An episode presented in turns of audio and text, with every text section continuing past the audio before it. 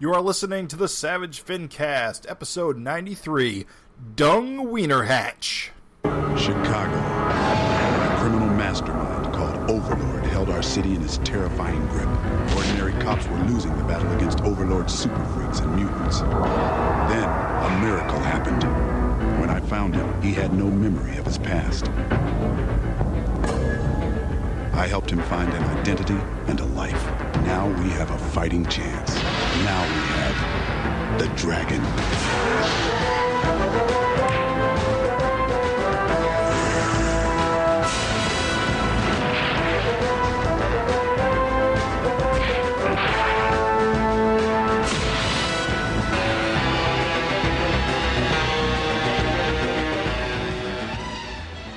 This is the Savage Fincast, the show that plays solitaire with a deck of 51.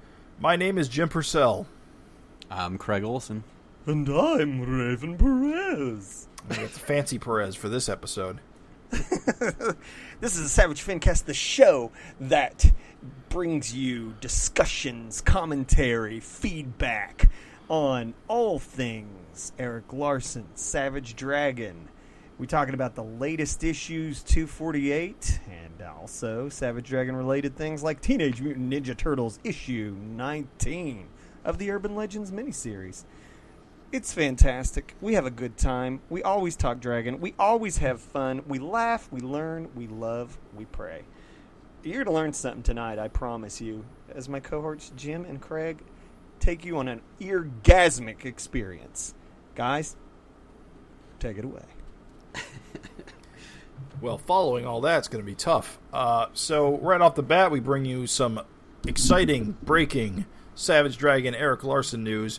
We got a cover coming out, coming in for issue 252, which is uh, one of my favorite covers of all time.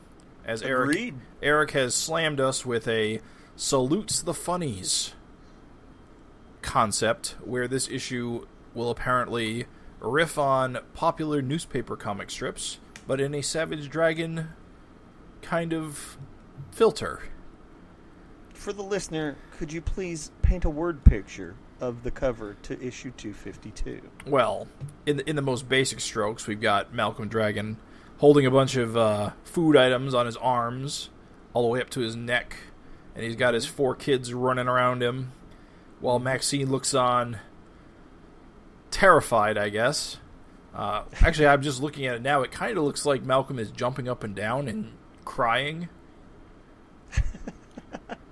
It is. It's he's like trying to set the table, and the kids are all getting in his Oh, way. is that what he's doing? Because I thought he was trying to like make a sandwich. But it It makes more is- sense because he's got spaghetti and, a, and an a- entire ham. It, yeah, the graphical style is not Erik's traditional style. It's very Dagwood. different. It is. Yeah, it's Dag. You know, it's weird. It's weird. It is a bit Dagwood, but I I also think it looks a bit like Chris G, especially in Jack's face.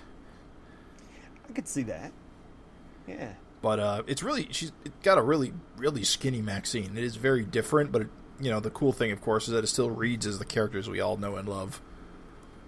It's fun. I mean, like you said, 28 years of this comic, and this is automatically jumped up in my top 10 at least. Covers. it's highly unique. And the cool part is, uh, apparently, the logo, which is different than the usual Savage Dragon logo, was was uh, put together by um, oh, a regular uh, Savage Dragon letterer, Ferran Delgado. Ferran Delgado. All right, okay, uh, and he uh, kind of modeled it off of uh, like a, a th- very old uh, logo, which I had, but now I've lost. I think it's Famous Funnies. Yeah, Mhm. from the from the 30s, Mhm. which uh, I, which I picked up on immediately because I have seen covers with that sort of font, and it is Mhm. a very cool font. Very I very fun. What I love is a promise that is surely not going to haunt Erik. Oh geez, Good news, now published every month. every month until the next month, then all bets are off. He said, uh, Erik said that that tagline was pulled directly off uh, Blondie comic. I would believe it. That's the only reason I would expect it to be there is that it's a a direct reference to something. Yeah, it, it's. I'm, I'm just saying, it's funny. Uh, in light of 2019, we had seven issues, and then uh, of course COVID 19. And thanks to COVID, it will be monthly for a little while. yeah, yeah. Because I believe I believe he is all the way caught up pat to 251. I believe he is starting work on 252 right now, as of this recording. I believe. Don't we also have some structure, Jim? On the uh, just a little bit of structure. He commented on the uh, how the issues he plans to set it up. Um, Eleven double page spreads. Yeah. I well, he well he said said. he's going to have 11 strips that he's going to reference. Mm-hmm. I don't know if he said specifically double page spreads though. He's looking for 11 strips that have a uh, ha- that have um, a strong style and also make sense with Dragon uh, with Malcolm and his family in their trapped inside alive situation. Right. Um, basically, I also he- think he said newspaper strips as opposed to like right some of the newer digital. Like it has to be recognizable. because Erik would know of any web comics in this day and age. We ain't gonna see no Doctor McNinja or PvP. nah, he knows PvP. Savage Dragon starred in it. Yeah. Oh, that's true. I guess he did. Touche. Wild, wild times that was. Um, I think it's cool. I think it's really cool. I'm excited as fuck, and I think fan feedback has been explosive on this. I think like the announcement he was going to do it, just I don't know. Like I've seen more likes and comments on those posts, on Facebook. yeah, on Facebook than fuck most things he's done here in a while. So, It's a pretty exciting experiment. It's cool. and you put your finger right on it, Craig. That's one of the cool things about Savage Dragon. Like for uninitiated readers, new readers, or whatever else. Like I have a friend that was just getting into Savage Dragon a few months ago, and I told him, I said, "Here's the thing," I said, "What part of what's so cool about this book is." I said, "How does a guy keep the same thing interesting for himself for like 28 years? He does experiments all the time. There's always some twist, some crazy layout, or something or else. So, for a lot of readers who are like maybe just getting back into Dragon, or maybe they're getting into Dragon to get like ride the hype train into 250, or you know even people that like been gone for a while and they're coming back. This is going to be a really awesome experiment issue for him. You know what I'm saying? Yeah, absolutely. What do you guys think? Uh, what what kind of uh, strip styles is he gonna use, or what are you hoping for? I personally, I personally want to see Popeye. Uh, I love Popeye. Popeye is one of the greatest literary characters of our time, of all time, and I and I just think Erik trying to do uh, a Segar sort of style would look so great, especially those great, great Popeye fight scenes of the classic era. They can be so equally brutal as goofy and I, and I think it would just work so well for Malcolm Dragon, like fighting anybody, like put him in a fist fight with Braun, or put him in a fist fight with, uh, you know, who's who's still alive. Um, You have a whole issue of characters still alive. In 248, there's like a million different VC guys. but uh, for me, that is my number one with the bullet. Give us number two with a bullet. Uh, Little Nemo, because Win- That- beca- that because be because Winsor McCay is like the one of the greatest comic creators of all time, and the trouble with doing Little Nemo though is that those classic Sunday spreads are just so massive. I Yeah. do, don't think the comic page can actually hold it. Not not in the same way. You would have to Mm-hmm. do like a sideways spread, and Erik isn't going to do that. Mm, yeah, he already ruled that out. Somebody actually did suggest that. They're like, "Oh, you could do a sideways spread, and it could emulate the layout perfectly." And he's like, "Nah, just not interested." Yeah, he doesn't So- like sideways. He did that one Doom Patrol one, and I think it put him off it for the, forever. It's like when you get a microwave burrito and it gets you like food poisoned. You never want microwave burritos again. Because they put the lettering on wrong. Um, Does any- you, Craig?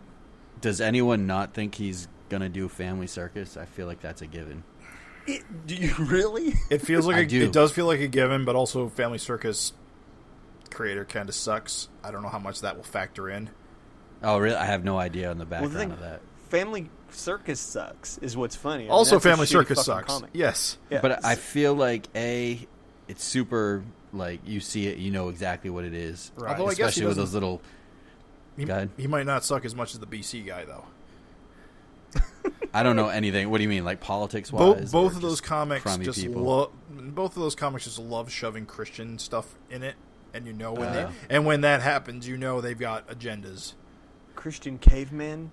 Oh yeah, you don't. in You, you never goddamn you never saw this. I'm just saying. I don't think I actually remember reading. Wow, a BC it was like a whole thing where basically like all the BC characters are like getting converted to, to Christ. I'm just saying the very concept of So Christian strange. cavemen is a parody right there. It, Yeah. like simply shouldn't exist. You know what I'm saying? Whatever, dude. But Oh, I, I gotta like Family Circus seems like it would fit the Dragon family. Per like it seems like a no brainer to me. You have the kids, you know, Maddie or someone doing the little dashed little footprint thing on you know one page or something, and another page is just the, you know, although the jokes might have sucked on it, he does he can make his own jokes up. It's not like he has Sure. shitty jokes to match it. I also think Family Circus is good to parody because, like, if you just have, and I've seen a million of these parodies, and they're funny every time. If you have the sentence, okay, for the listener who maybe we got can't assume everyone knows Family Circus. It's very standard for Family Circus to be presented as a single static image with a typed sentence underneath, no word balloons. It's not even And- te- technically it's not even a comic. Yeah, it's it's weird. Although the Far Side's done the same way and is very hilarious, so we can't say that. They are cartoons. Uh, any rate, I don't want to get in the weeds on that one. All I'm saying is that, like, so basically, you can have a family circus comedy be comic be hilarious. I know you guys have seen these too, where just the sentence is really fucked up. Like it'd just be like a picture of Malcolm, and like there'd be Amy there, and like the sentence would be like, "And that's why if you kill someone, you got to say it's a mistake." And I mean, you know, I wish you'd laughed there because that would have been great. I don't. I don't laugh on command. But anyway, you get what I'm saying. My name's So- Knuckles, and I don't chuckle. Dennis the Menace has almost the same setup. I know. yeah, I feel like that that's you know pretty well known too. Den- I like Dennis the Menace more, and Heathcliff. Heathcliff's good, dude. Do you remember? Do you make? do you remember what Farside got replaced with? Do any of you remember the name of that strip? Like, uh, in a lot of newspapers picked it up.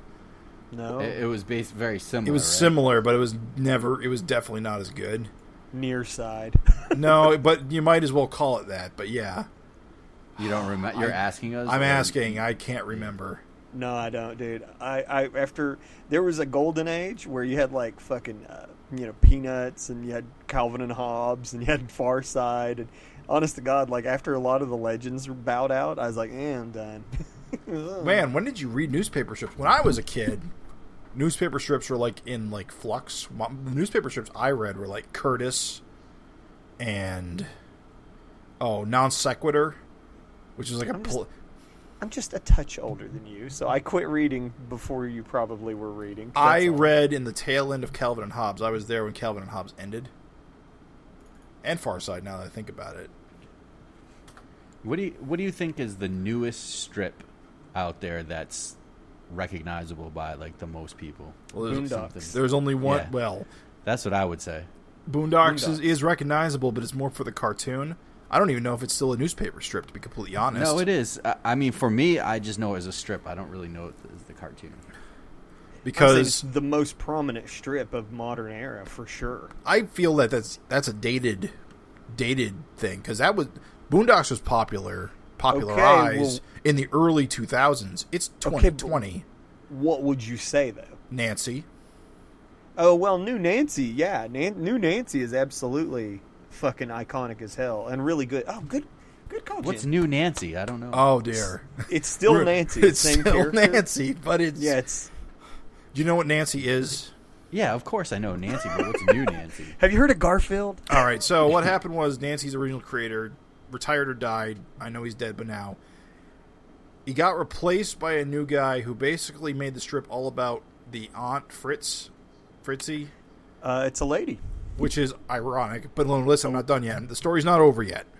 Oh, okay. So during that period where they pushed the aunt to be the main character, Nancy and Sluggo kind of got buried in the in the plot in, Oh, I in the know strip. that. So that creator finally passed the torch to a new person who is a lady, and she has taken it basically back to basics um, of Yeah, the Nancy, Nancy. the Nancy thing, the Nancy premise, but you know, done the, the she's modernized it in such a way that she's made like the way that original Nancy kind of like ep- epitomized the Depression era. Now Nancy epitomizes the millennial era, and somehow Sluggo is still a orphan boy with uh, shabby clothes because that's how Sluggo roll. Dude, it shouldn't work, but it works so good. Like if you haven't read New Nancy, New Nancy is fucking It, it, fantastic. it is Where do you read New Nancy? uh, on, on on websites, I but read also it on Twitter. I don't know. I didn't know if it was like published in newspaper. oh, I'm sure I it read is. it on Twitter. Oh, it's published. Yeah, it's Who still buys a syndicated. newspaper in 2020? But yes, you can get it. You can read it w- daily uh, on uh, on if you just Google it, like I'll do right now. Nancy web comic, and it will be the first. Uh, the first result will be Go Comics, and you'll be able to read every every Nancy comic ever. Uh, Go Comics fucking website sucks shit though. yeah, it so does if suck you balls. Can, yes. if you can just follow the creator on Twitter, like just if you Twitter Nancy, co- search in Twitter Nancy. Oh wow! It, it, I was joking, but it really does go back to 1948. Yes, Go Comics fucking sucks, dude. If you want the new Nancy, just go to Twitter, follow the creator, just search Nancy Comics. It'll come up because it's popular. That's what's funny is that because she writes about shit that people care about, like it's a strip that's like, like kind of like uh, like I read New Nancy and I'm like, oh yeah, it's funny. Like that's that's a relevant punchline to our lives, and like man, that's a problem. This the strips, newspaper strips. Sometimes you read them and you're like what goddamn corpse was this written for? Like, this is not funny. This is not interesting. Yeah, like, I guess they have to come up with something like daily. It's hard. I'm, I I'll mean, agree. that's the challenge of comics in general. I'll agree, but at the same time, it's like sometimes it seems like I, I just don't know who the hell they're trying to appeal to. You you never Like, work no daily, one. right, Raven? I never worked daily. I was delivering strips uh, three times a week, and Right. strips are hard because like you got to be succinct. You can't drop a lot of word balloons, and so it's some of the hardest like comedy that you can do. But that's still if it's if that's the beat you choose to walk, you got to walk it. And so, yeah, strips are a lot of them are really shitty. We got in the weeds bad though, dudes. Like Nancy is good, um, and you're number one with the bullet. I also like Popeye. What about you, Craig? Yeah, you've been oddly silent, Craig. Uh, well, I did. I said probably Family Circus would have to be on there, Okay, but uh, number two with a bullet. I know Jim brought this up off the air. Mm-hmm. Beetle Bailey, like a super patriot Beetle Bailey or something, would be kind of. Well, that, that was that was my initial suggestion. Is do Beetle Bailey is like a SOS sort of a side thing. Super Yeah. Patriot Beetle Bailey. Be yes. be about have have Daredevil be the Beetle Bailey and like Super Patriot be the Sarge, or something like that. That's good, dude. I like that. I like that a lot. I don't know. Although I, I, mean, guess I guess so. I guess now that I think about it, Super Patriot isn't SOS anymore; it's Freak Force. So I guess you could do it as a Freak Force thing and have Barbaric be the Beetle Bailey, and Super Patriot be the Sarge, which would be funny because that would mean the roles are reversed. The big guy would be the lazy one, and the skinny guy would be the. See, it's just the ideas just come. You could just do. You could do a Thor Hagar or something, Yes, dude. or Yes. Hagar, however they say it. Hagar don't know. The Is it. Hagar or is it Haggard? It is Haggard. At least I believe it is Haggard, unless I've been. I, I don't know how, what you would do with Mother Goose and Grimm. Ugh, nothing. Nothing. Nothing. Terrible. The Terrible. Lo- Lockhorns. Lock, Ugh. Lockhorns would be funny. They're just two miserable people. It's But funny instead, 'cause but, they're ins- miserable but and instead, they hate each but, other. but instead, it's like Malcolm and Maxine, and they always end up fucking. Same deal with Andy Capp. Actually, that, that makes like his that makes that, that makes more sense because then you can do that that big uh, punch balloon, except it's sex. I like it. I like it. what about I you. Raven? I'm gonna go. I got two weird ones for you, and this is what I'm hoping for. And I know I'm not gonna get my wishes, but here goes. Prince Valiant. That's not too out there. I mean, I think a No. lot of people are pulling for Prince Valiant. Just because of the brushy work, like I want to see this like Yeah. ultra handsome Malcolm. you know what I mean? With like the dimples in the cheek, just really like the brushwork. But So would just- people get it if it's not like medieval looking? I don't know. I think they That's would. the challenge. Especially Yeah. if They he drop. I imagine he'll drop logos on like all of this stuff too to help tie it all That's together true. further. So you make a big ornate Savage Dragon logo. Yeah. Like, or he'd be like, "Oh, I can't believe that medieval times is open during the quarantine," and they'd just be like, you know, his family, like, you know, amongst knights and whatnot. What's really important though, it's only like two panels long and nothing happens. And, Yeah. But it, but it takes up half a page, and it's lavishly illustrated, and it only comes out once a week. You know who's also going to be a heavy hitter on this issue is um, Ferran Delgado, the lettering. Because Sure. a lot of these strips really have lettering that's real distinct. Yes, yes, they do. Well, because they're a lot of them probably are hand lettered these Yeah, days. right. I mean, you got to think like it's actually more time consuming to like pop up a computer. If you're doing a strip every single day, speed is everything. And so that's why hand lettering's not good for big books.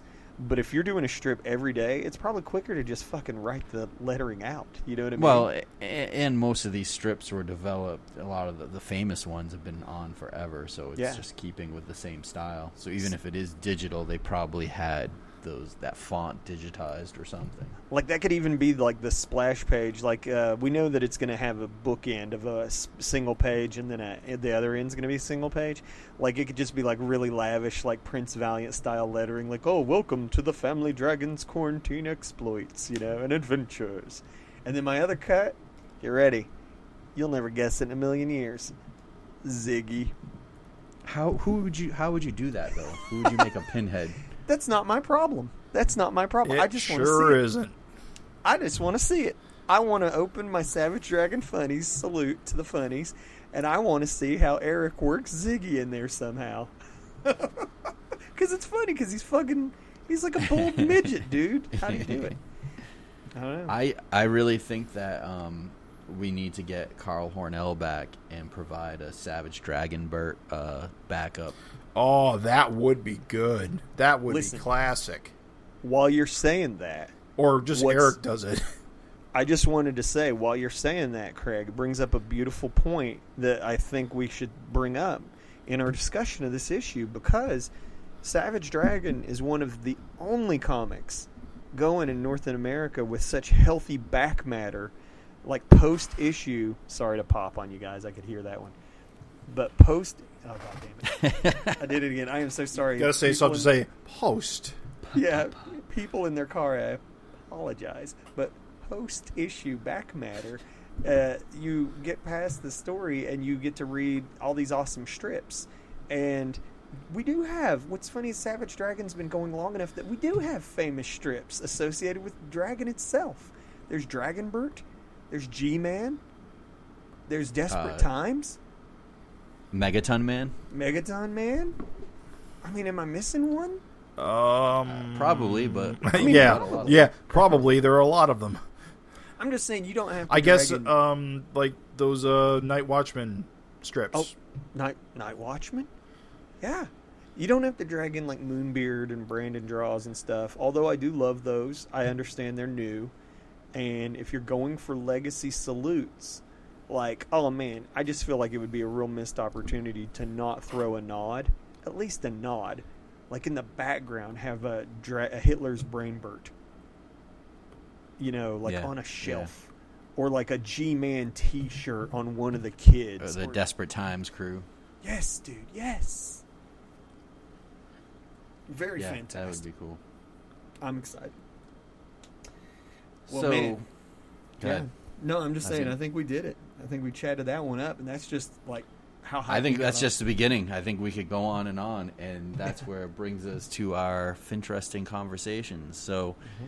it's been a long time since we've had a regular episode of the FinCast. We've been doing a lot of retro FinCasts with the you know the break between issues and this whole COVID thing. So, thank God we finally have 248 in our hands, but we don't have a interesting conversation topic to discuss from past episodes. So what we're gonna do is we're gonna throw this out here for you listeners. Um, based on our little news item, we're gonna ask you the question we've been asking ourselves: if you had a choice, or or even what would you like to see Erik? Um, what kind of style would you like to see him draw in for this um, Sunday's funny edition of Savage Dragon? Uh, tell us what your favorites are. Um, what you would be excited about. Um, let us know about our opinions if you think we're wrong about something, or offer your own interesting conversations for our future episodes. Uh, we'd appreciate that too. So um, you can reach us at savagefincast at gmail.com. Um, and if you guys write in, we'll read your letters on air and discuss them. Immortalizing you forever. Join the pantheon of champions. Sold. I think I don't know. I got a rumbly tumbly, and I think the only thing to satisfy this hunger, it's it just feels like a hunger I've been building for more than seven months. Uh, yeah. Does it rhyme with beet and lamados? I think I want some treat meat, and I'm gonna try so hard, dude. I'm cracking up. I think it's time for some. God, we just haven't had this in a while. It feels like magic. I think it's time for some meat and potatoes. It's time. It's time, guys. Let's dig into 248. Can you believe this is out? I can. It's amazing. I'm holding it in my hands. I'm weeping. Does it smell like warehouse? It smells like COVID. It does smell good. Beautiful print in my hands. So Tim, yeah, how's that I re- smell? Sm- smells like mercury and tears. oh, yeah, yeah. Sorry, I, I I meant tears in general, but then I thought, wait, these are probably built in a sweatshop, so it's probably more literal than I thought. oh Lord, you didn't have to go there. Oh. Oh, that's why you were giggling. Oh, I went too far. Your mind's darker than mine, friend.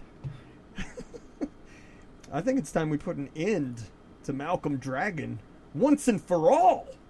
I remember when this cover got posted, and I really love this cover. It's a good cover. And I believe we, at the time, mentioned it was somewhat kind of an homage to like a Juggernaut X Men cover. Right. I don't know the ones. Is that true? Do we ever find that? I, I think it was just a similar motif, not so much like a direct homage. Right. Because it seemed like it would be a odd choice. But Mm-hmm. character ripping picture of other character in half is, I think, something that's definitely been done before, but has it been as done as well? You be you you be the judge. I love captions on the cover Oh yeah, me too. and yes. cities. I mean, Ta- um, Titty should talk. I mean, Pete characters should talk. I don't have a problem with titties. I think this is fantastic. I love this cover. I love the silhouette of the, you know, vicious circle minions at the bottom. Like, yeah. They're they're really vague. One of them's got googly fingers. Galaxy Brain quiz. Who or who is that? Who's at the bottom? Uh, nobody. Yeah. I know. They're they're Samurai. amorphic Samurai's blobs. definitely in the middle. Get out of here. How do you know that? The hair. I mean, she does have similar hair, but Yep. I mean, I'm I'm sorry. I She know. does have hair. I'm sorry that I know and you don't. That's all. don't be jealous. That's samurai right in the middle because I'm so cool and I know. And also we have uh, those are the claw hands of. Just kidding. I can't keep it up. I'm about to laugh. I'm about to ruin my own bit. I love that he's still doing the taglines on the bottom. Yes. bottom, like the Gathering Storm and stuff. in cool. fact, I want to say 252 is the first one without it because it's doing its own thing. Yeah. Because that's been happening for like a year at this yeah, point. it's been great. Good stuff. It started in um, 244 with the Powerhouse issue. What is Josh Eichorn, real estate novelist, a reference to? Okay, No idea. I can tell you, Yeah. Go ahead. Okay. it's a Piano Man reference. It's A a, what? it- Piano Man by Billy Joel. Oh, It's a it's a it's a lyric. gotcha. That is the only time, the one and only time Billy Joel knowledge will be a, a positive in your life. Wow, wow, you. you're just assure shitting on the man, aren't you? I am. Son, let me tell you a story. When I was Uh-huh. 12 years old, I loved Billy Joel. And now Uh-huh. I'm a grown ass 37 year old and I still love Billy Joel. I don't buy it. Good Night Saigon is a banger. I think it's an act to try and get chicks. I walked Believe by me, Billy Joel. no once. girl on earth likes you because you like Billy Joel. Billy Joel's mom. Come on. Listen, I won't hear it. You hear me? You don't badmouth the Joel man in my house. Uh, you go to any bar and you play Piano Man, and all the chicks will sing it. But yes, if it says real estate novelist, it's probably a Billy Joel reference because All that right. is a very prominent line in that song. Well, that's a good cut. I'm glad somebody knew the story. And more interesting to me than anything is that Craig walked past Billy Joel, so that's dope. Yep. It I do think that's interesting. cool. Was he coming Yeah. out of rehab?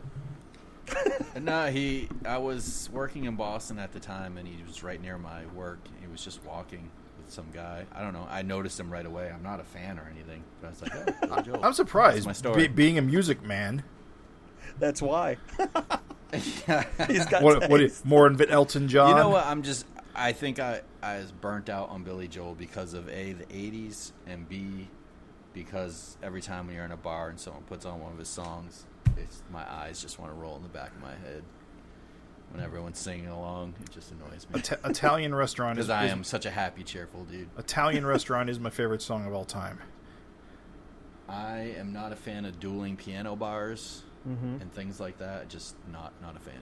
I was going to say, what Roger Rabbit scene was that that you were in that had dueling pianos? There's dueling piano bars. You if if you look for them, you'll find them in every major city, and it's like a tourist thing. And I do not Not want to be in that. I don't want to see Sounds that. like paradise. Well, that concludes the Billy Joel cast. Um, back to Savage Dragon.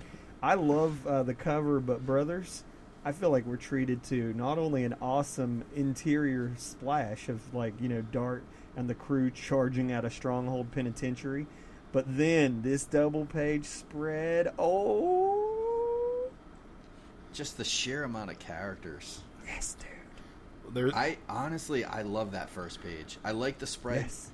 but I love that first page because you got the the stronghold penitentiary in the background, like Mhm. darts, wild eyes, like just flying at the screen. I mean, you open up the book and you're like, God damn! Like Yeah. you know, they're breaking out. Coming just- at you. It's it's awesome. it's weird that how they get to keep their superhero suits in prison. Hey, dude. you know, I didn't want to see a bunch of assholes in orange jumpsuits. I'm glad. I don't know because remember, way, way, way, because this happens all the time. Stronghold Penitentiary breakouts. That first big one. Remember the Mm-hmm. one where Star and Dart had to get rescued by Mighty Man. I think they were all in prison jumpsuits in that one, Yeah. and I love that one. I think a lot of these characters weren't in the prison; they were breaking them out. oh, that makes sense. Maybe maybe they brought their costumes. I don't know. Who Oh yeah, there you go. Well, But, they definitely uh, confiscated Samurai's underwear, so I don't think everybody was allowed to have all of their superhero costumes, Jim. But uh, we got some fame faces that we haven't seen in a while, like Roughneck, who is uh, not Roughneck. I'm a f- No. fucking idiot. Rogue, tr- Red, Rose, tr- wait, Rogue Trooper. Rogue Warrior. Rogue Warrior. God damn it. Rogue go, Warrior go. is such a cool design because he's kind of got a dragon thing going on, and I guess he Yes, might even have a kind of Omac thing going on too. Yes, dude. Yes. Do you remember when Dragon like dressed up like him? That- Like, with the Famously. red paint on. That Yeah. and I think that was like that was like the first time he like uh like the character was created specifically for that gag. Dude, I, I want to say. one of the best gags of all time is Yeah. him just hiding his fin in that mohawk. Yeah. I love it. Dude. And th- and then then uh, Super Patriot touches him, and then his fingers are covered in paint. yeah.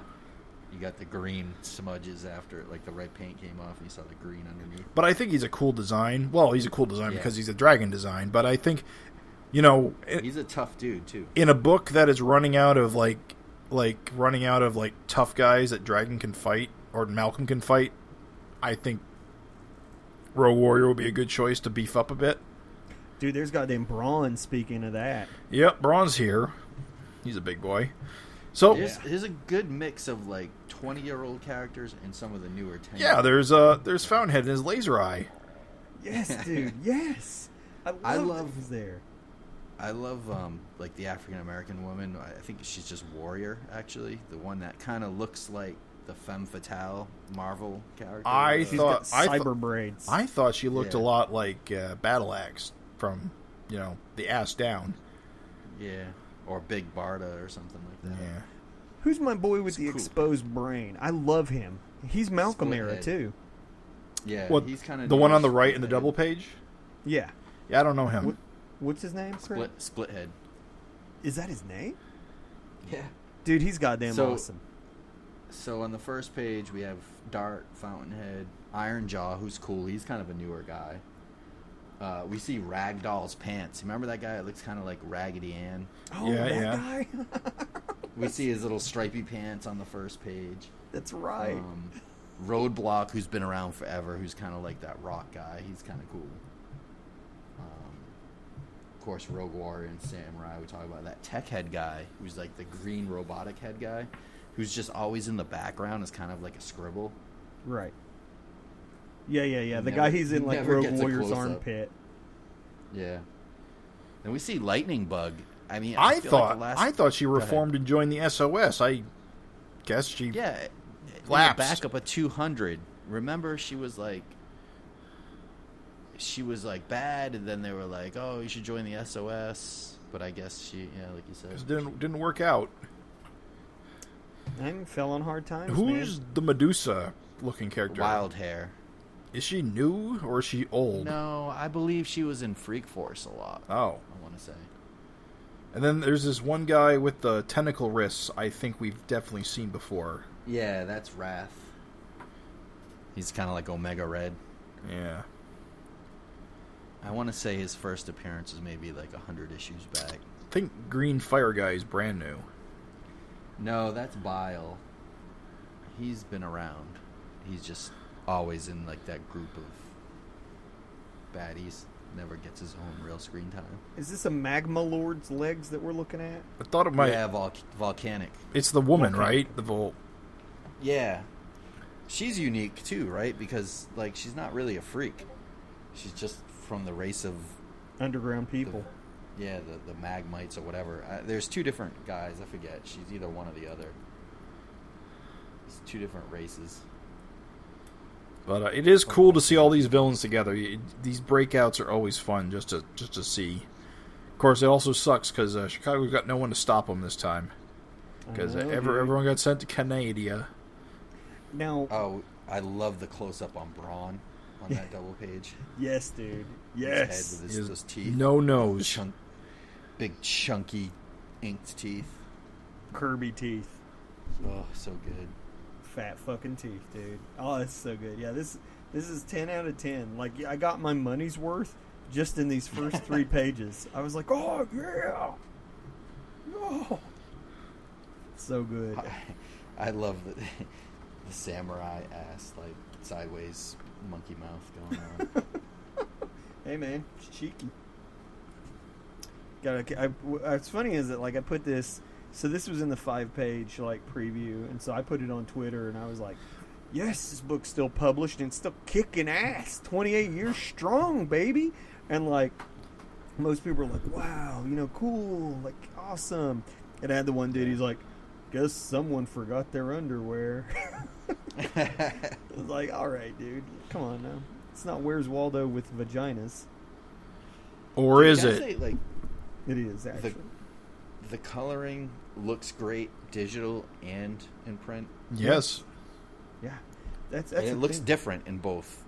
Nikos is fucking a legend because I'm telling you, there's a decrease in dudes that know how to. I read another book. I'm not gonna say what it is, but I bought another book this recent Wednesday that I picked up this and like another book, and I was just reading it and I was thinking to myself, I know this shit was not meant to be this dark.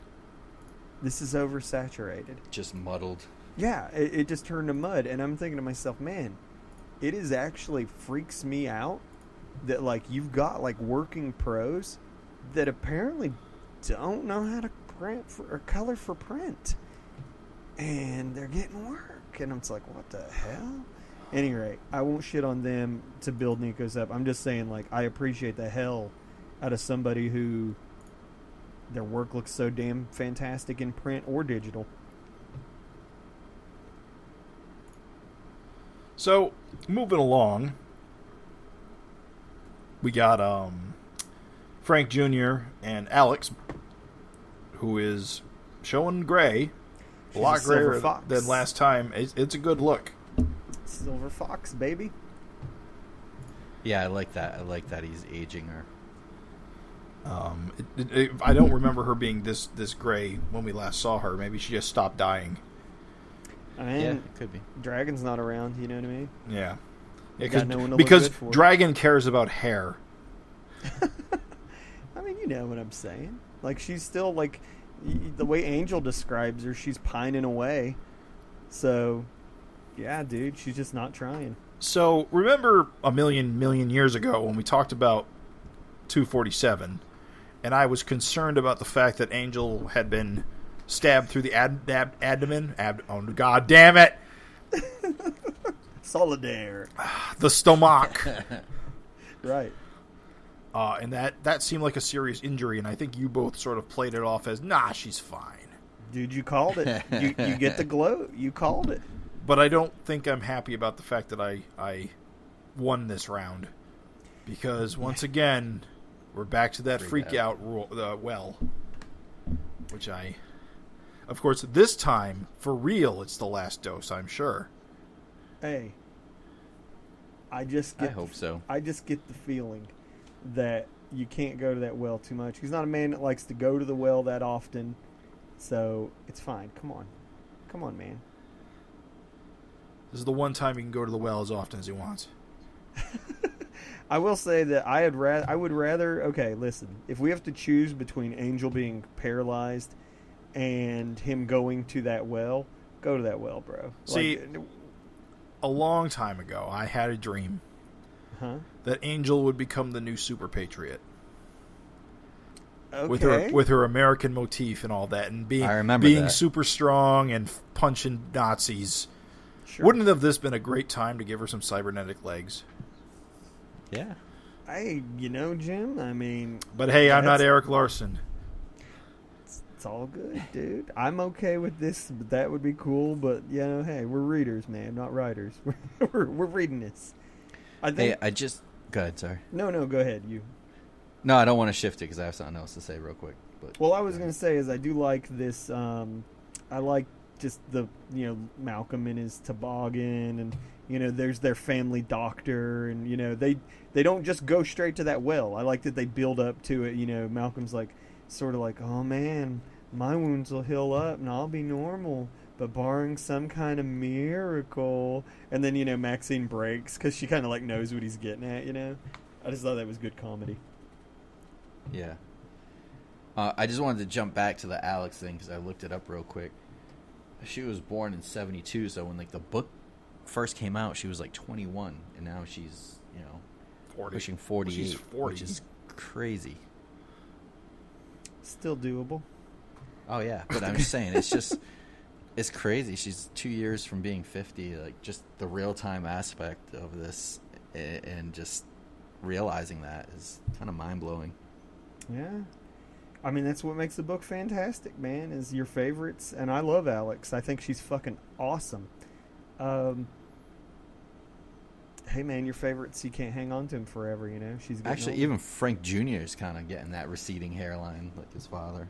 He's got that widow's peak already, doesn't he? Yep. He's going to hook up with a girl named Mildred.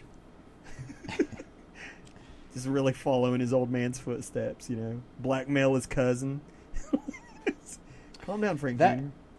That doctor has been around in previous issues, right? I think Yeah, he's their family familiar. doctor. Yeah. Yeah, he, right. He's been dealing with basically every medical emergency these people have had since they got to Canada.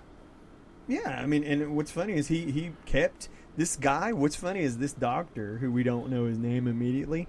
Think how like what a secret keeper he's proven to be, because like even when the public like didn't know like what had happened, Because remember, Malcolm, uh, I mean, uh, Angel got fucked the fuck up by uh, Scourge, and they pulled off the miracle, like basically brought her back from death using Malcolm's blood, then a dose of freak out. And uh, Right. this doctor, he kept that shit under his hat, dude. The whole public was coming for the miracle cure. It was the cover where they won Malcolm's blood. Remember? So- Right. So, I'm just Yep. saying, dude. This doctor's like, he's a trooper, dude. He's true blue. Doctor Figbomb. Fig He's been in two, 233, 234, 238, 240, and now 248. If he ever gives up his life of doctoring and becomes a wrestler, his finishing move could be called the fig bomb. I'm just saying.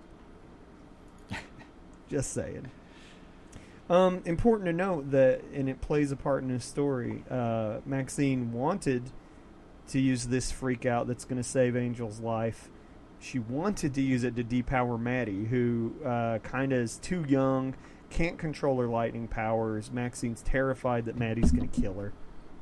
So it's interesting. Maxine, you know, reluctantly, she's not really what you call like kind about it, but she reluctantly makes this sacrifice of her own well being to bring Angel back from like, you know, paralysis. So not not a heroic moment, but still she made the better call there in the end.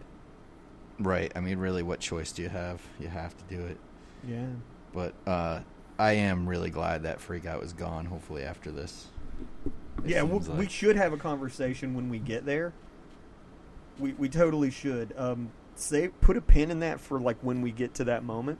Sure. because I think, especially the way Jim hates it, I think it's worth talking about for sure. Um, I love these two shit golems, don't you guys? Yes. Blossom and Dumpling. You got to wonder if they're the stuff they're talking about, where one of them is telling the other they should put out more, suggests that they put out some. Do you think? Right. That, do you think they're just bullshitting each other and are crazy, or they're literally They have to be. freaks in Chicago willing to go with the shit golems? That's what I'm saying. Is how does Jimmy look? That He's like, yeah, baby, come on over. you know what I mean? Dude, just look at like the weird stringy slop coming out from between their legs. It's so gross. I'm Craig, I wish, I wish I didn't already see that.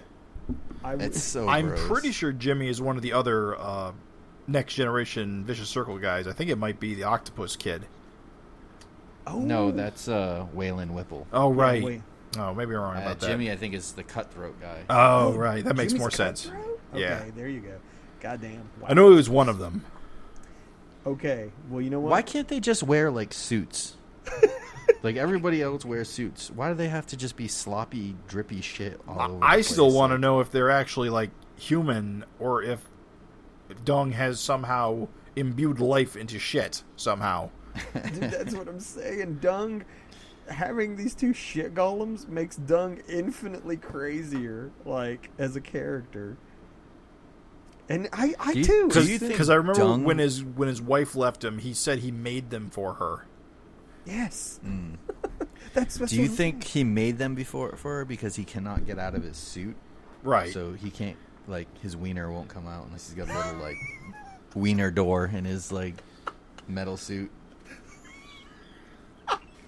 I think we broke Raven. the Dung wiener hatch. Because obviously, right, he doesn't need to shit because it doesn't. Mean he just probably shits in the costume. Right. So he doesn't need a hatch it to shit. Yeah, I agree that he didn't have to. But can you imagine, like, how's he get the food to his face? He's got to use those shit cannons.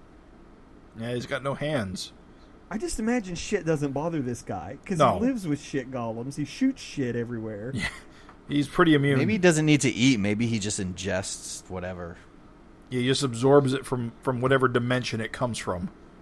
All the Dung- nutrients left behind.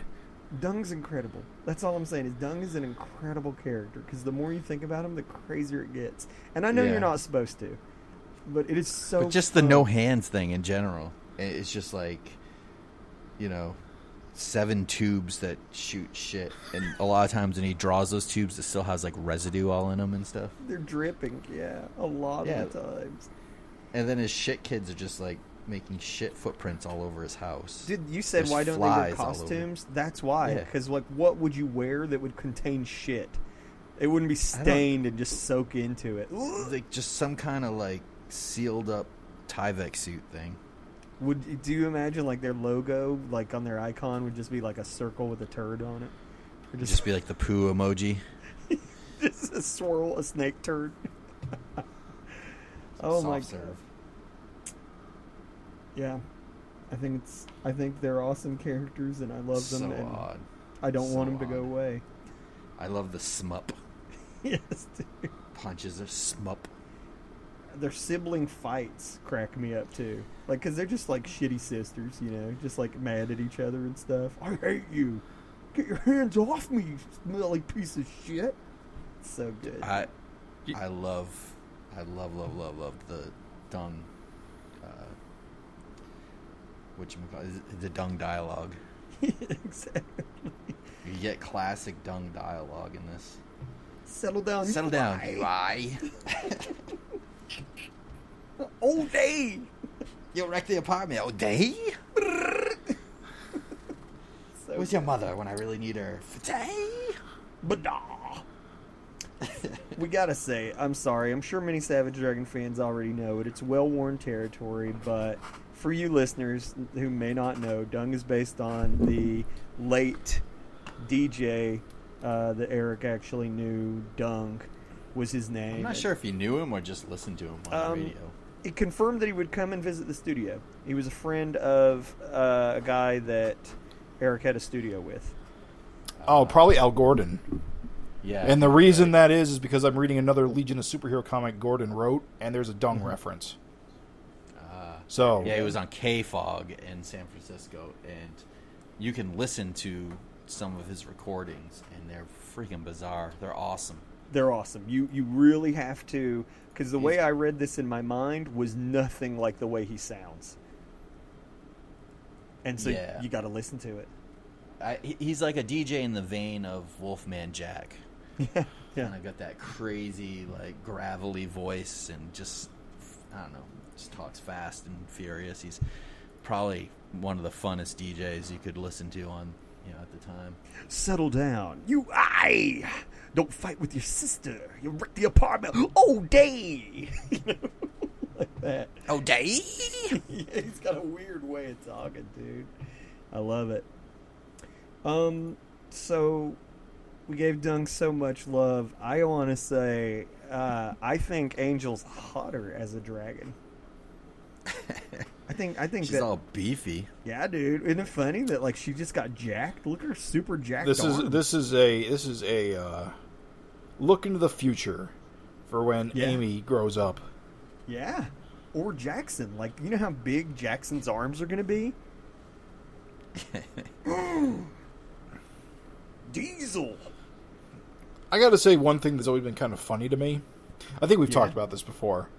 Like when you get the blood transfusion, your fin grows in quick. Yeah, but when you heal, hair. but when you heal normally, like Malcolm has to, his fin don't grow in quick. I guess, uh, and I think we speculated it had to do with like it being such a shock to the system. It like puts your healing into overdrive, yeah, it overwhelms the human body. right? And that's why you explode, Yeah, yeah, probably because it just keeps going. yeah. That's so that makes I, that I mean, makes sense. I mean, you can imagine like the physical transformation. You're losing all your hair. You're growing a cartilage fin on your fucking head, and you usually become your musculature becomes jacked up. Your pigment changes color. Like that's a lot of physiological change, you know, in in like a pretty rapid fashion too. But you feel really, really good until you blow up. Yeah. I do love that they have to stab the tongue because like Yeah, the hide is too tough. her most vulnerable area. Would you But it- think about it? Put it in behind the eyeball. Isn't it kind of crazy? Because like, if Malcolm like was eating like a cupcake with like a poison dipped like barb in it, and it like you know scraped his tongue, he could get poisoned. Isn't that weird? Uh, he'd heal the poison. He's got oh the yeah, healing his factor. healing factor. Yeah, you're right. But Fuck, you're right. mind. They should target his tongue with blades. That'll hurt him. I mean, Dart could. So what now, Wiener? What now, Dung Hatch? Dung Wiener Hatch? I they could, he could totally do a, a reverse open face, and like someone could like bite his tongue out of his head. I'm just saying, if Dart was to uh, get this knowledge, Oh, you I mean think throw, oh, oh, oh, I see what you're saying. Just throw a dart in his mouth. yeah, with freak out, a freak out dart or something, right in Yeah. Malcolm's mouth, then goddamn, he'd be fucked. You see what I'm saying? Right. Now who's awesome? Me, because I thought that. I'm just saying, it's awesome. I do love the perspective on the tongue panel, where like the teeth Yeah. are just right up in your face, and like you can see Frank Jr. in the background. Yep.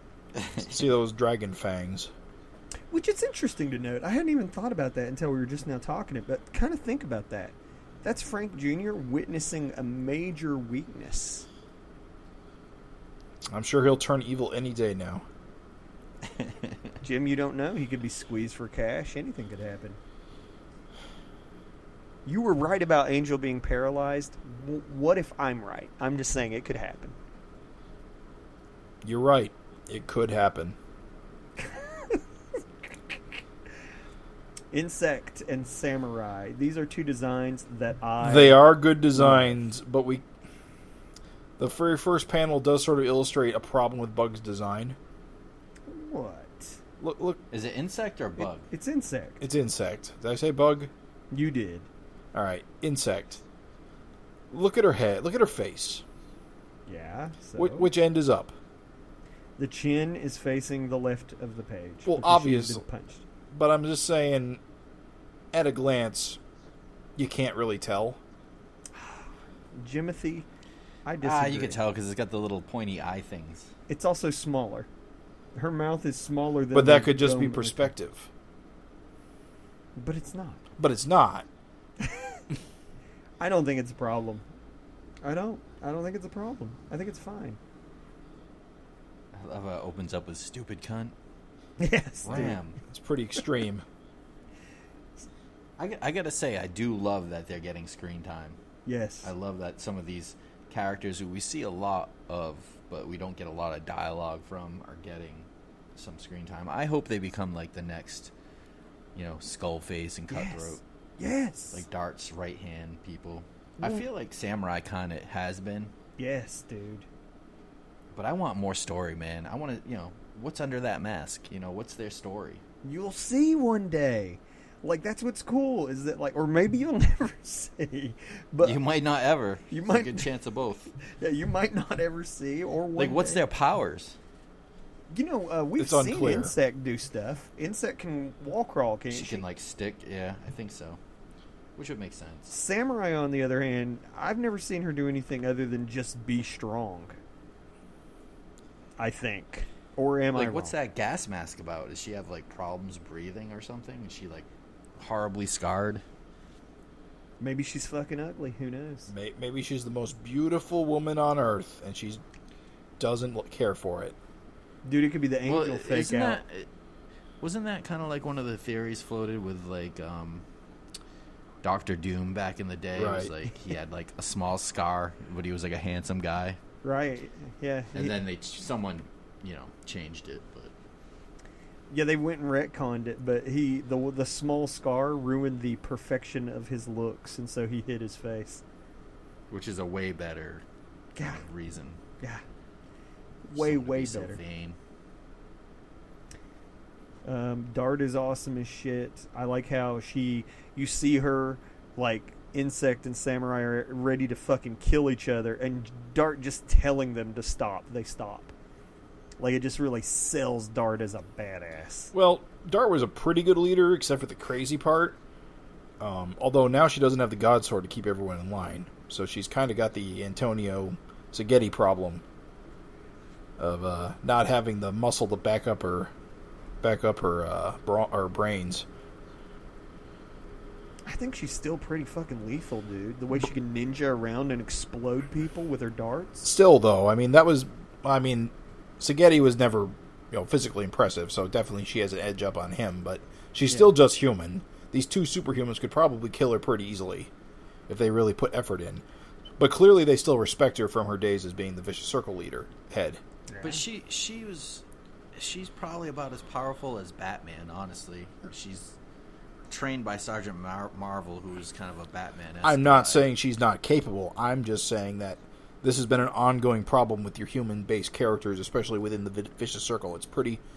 it's pretty uncommon for there to be a non-powered vicious circle member because freaks are so uh, well they get into fistfights all the time because they're crazy. You're witnessing it I- though, I- baby. I, I just I do think it works though. Like as much as Batman can be like one of the main Justice League characters, I feel like Dart can use her kind of. I'm not saying that she couldn't beat one of these two, but I'm not sure she could beat both of them. Uh, I don't know. Yeah, They- I'm not sure. I I, know just like this. to think that she's pretty cunning. I know this. They fell in fucking line. Well, that's what I'm saying. Is she's got credibility because she was she was there. They were I rem- recall they were like her second in commands when she was the VC head. Mm-hmm. So they have at least enough respect for her there. Even But she still is. yeah, but she also had the God Sword then, which really helps Yeah. keep your keep your soldiers in line. When Remind me, what happened to the gods? Dragon broke it, or Malcolm broke it, honestly, it was kind of anticlimactic. Because he just caught it and snapped it, because apparently it didn't have any strength in the sides. I don't even remember that. Yikes. I think it's cool. Here we just see Dart fucking breaking up their fight with just her words. And she tells them, hey, look, dudes, we got to get the fuck out because America sucks and they're going to bomb Chicago with Freak Out. Which is fucking crazy. Which is And- it is interesting because she is non-powered. She would not be affected by this. So clearly, putting these people's you know interests in ahead might actually help a lot to you know make her seem like a capable leader. Well, Because sure. she's she's the one person who like really acknowledges the problem, even though it doesn't directly affect her. Well, it does affect her though because Oh, right, whole that's right. Going to be turned to She's half shark right now. Well, that that too, but I'm saying if if all the vicious circle gets freaked out, then she's got nobody to be her minions or to. You telling me an army she, of Batman? She lost her whole gang. Huh? She telling me an, you just said she's like Batman like skilled. You telling me she couldn't put together an army of Batman? Put together? No, I don't think she. Can. No. I think she needs superpower freaks to, to do her dirty work in business because she can't be everywhere. Right. She needs to run the city. Another plot point that's real easy to forget. Um, Dart has a shark baby. She a does. shark dragon a shark dragon baby and so if it's freaked out then it's less potent and less powerful and clearly she cares about like the powers and the so yeah that's another reason to get the fuck out of chicago Well, but like Jim said too, she also has the shark powers. She doesn't care for oh, them, I that- believe. that's right God, I She keep she forgetting- got bit by radioactive shark man. is she immortal I don't remember. I, I don't know if she. I can't remember if she took the the. little rascal's blood right She was trying to get at it. I don't know if she ever got it. oh we should hey, be better than how this. come Super Patriot isn't like a shark guy yeah yeah right he did get mauled or but- dragon? yeah Well, Dra- Dragon's immune.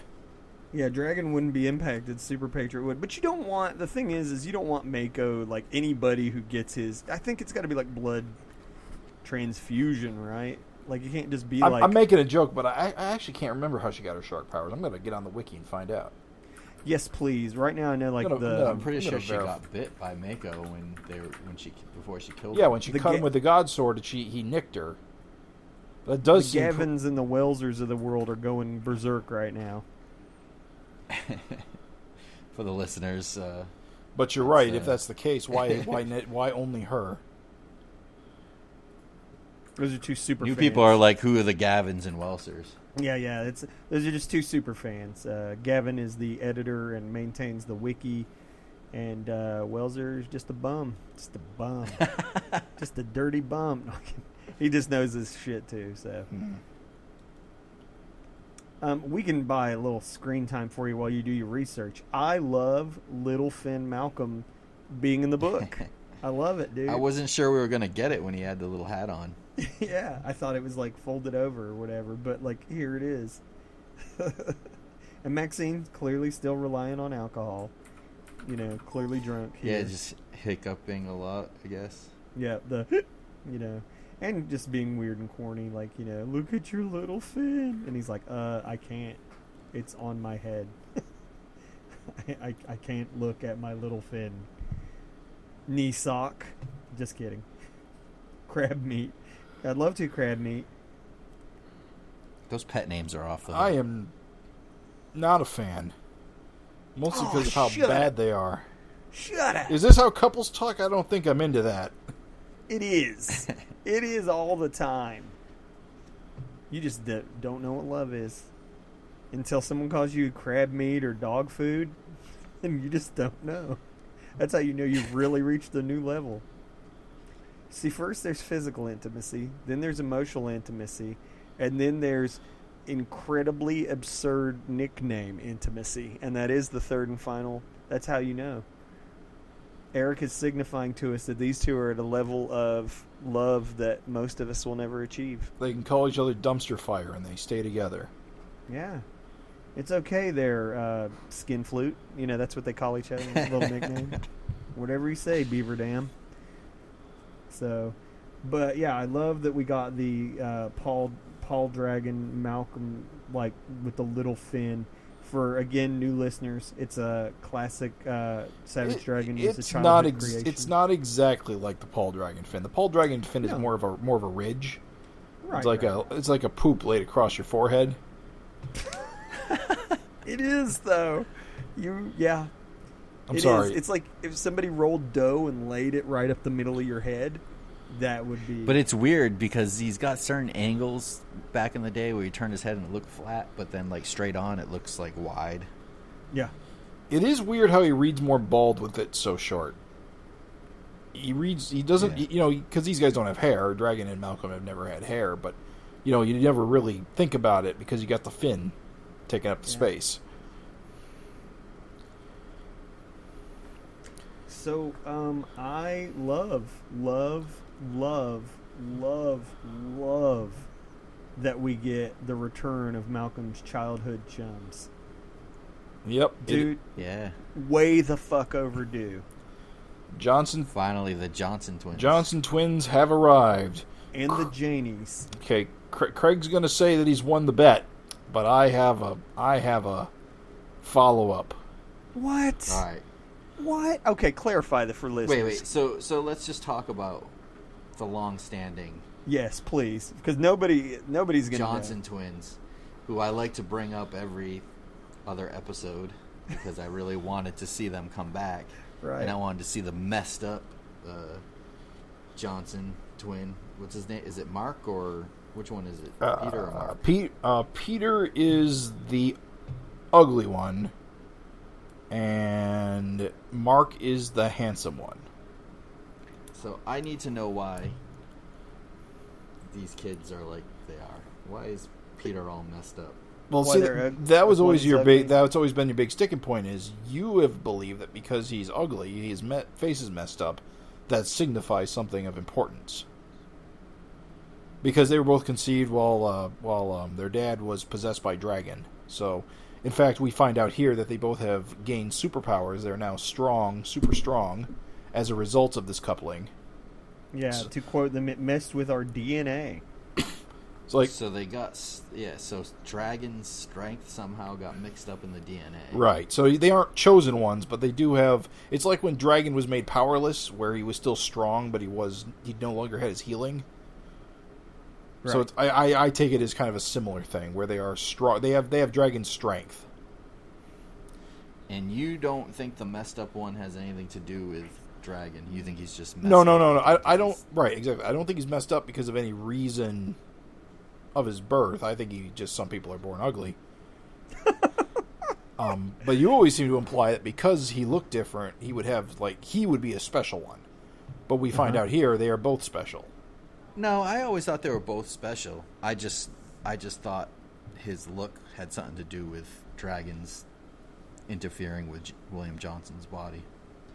I guess what I think is I think that Rita Medermade is like not is it Medermade? Am I saying that right? Yes. Rita. Yeah. Rita is obviously Beatles meant, song. she's meant to be a hot character. And so and William's a kind of an ugly scrawny dude. So I guess that my theory is that one of them got the dad's genes and he's an ugly ass and the other one got the mom's genes and he's handsome. Yeah. That's always kind of how I took it. I mean, they're obviously not identical twins. One of them has black hair and the other has brown hair. So they're fraternal, not identical. one of them's got like fucking ridges in his nose, and the other one's handsome. Yeah, they're, they're well, definitely not to identical. to be fair, you can have identical twins with different features. It's just uncommon. You know, things can happen in the womb. Did I ever tell you guys that like when I was a kid coming up, for some reason there was a fucking absurd amount of twins in my area? Like a lot, like four or five sets. It's all that It- coal radioactivity. It's weird. That's well, all. you see that on a lot of people that are like taking medication twins. to get pregnant. Oh, But I will Yeah. say this: the Johnson twins having powers is cool yeah. because this is the big thing that I've been wanting in Malcolm Era Dragon for yonks, is having the next generation of heroes of the last generation come up. Yes, dude. And that is why I'm so thrilled. Because to me, these are very strongly, these characters are very strongly associated with Malcolm in my mind. Right. They had all those Um, adventures in Dimension X. They're they affect, should be best friends, Yes. but you never see them. They should Yes. be Malcolm's core supporting cast, but you never Right. see them. Right. It's it's it was it was crazy. And again, like theories, we don't know. We'll speculate. Hey, let's go to speculation town for a second. I feel like honestly the they would have made this connection sooner, except maybe this move to Canada wasn't meant to be so long term. Right. And then Well, also when they came back, they were still kids, right. so they don't really have a choice of where they live or where they could stay. And they even say here they're like, "Oh, our, we finally got our powers." So like they were fucking they didn't have powers. So really, other than the Janies, there wouldn't have been too much of a reason to have the Johnson twins around. Hey, you go into Dimension X and survive with no powers, you gotta count for something. Malcolm kept them alive, dude. Yeah, well, still they were though. just a little couple of ugly pussies. One counts for counts for something. One of them was ugly. Uh, but anyway, they were going by the Crusader, uh, the blue one with the lightning bolt on his chest, and the the Destroyer, the brown one with the kind of the Wolverine color scheme. And Yeah, the Jan- Wolverine, and. Jannies are calling themselves Web Slinger and Web cr- Wall Crawler. Yeah, I love Web Slinger and Wall Crawler, dude. Uh, as names, I think that is fucking genius and hilarious, and I think those are great names. I think Destroyer's an awesome name. It but. Crusader, Ah, well, I'm cold on that one, dude. yeah, that's that's lame. a, that's a, that's the name of a douchebag. it is, dude. Crusader. It's like he knows he's handsome, isn't it? Um, I do have to say, and this is here. This is the thing. It's one thing for Samurai to not be wearing underwear. She's a bad guy. She's a bad girl. Oh no. I don't understand why the Janny twins aren't wearing underwear. Doesn't sand get in there? Isn't it just a really bad idea to fight crime with no underwear? Jim, do you hate sexy fun? I mean, I get that's where their webbing comes from, and it kind of has to be open. Do you hate sexy fun? I thought it was a fair question get in light of this criticism. Maybe if the Johnson twins arrived in speedos. Ah, oh, jeez, the old equality argument. They're hot already. Do you tell me these dudes aren't sexy bastards? One of them? I'm just saying they're they're not going to get sand in their buttholes. Yeah, well, if they shot webs out of their dick holes, that'd be probably they'd be have no underwear too. So, but they don't. but they don't. I disagree. I think your argument is invalid. I want to say two things. I'm amazed that there's still two Jannies and Erik somehow. It is so great. I love the Jannies. You call them the Janny twins, but they're not twins. They're the same fucking person. Yeah. Yeah, They're both half, well, quarter god, half, half, half uh, Spider Woman. Yeah.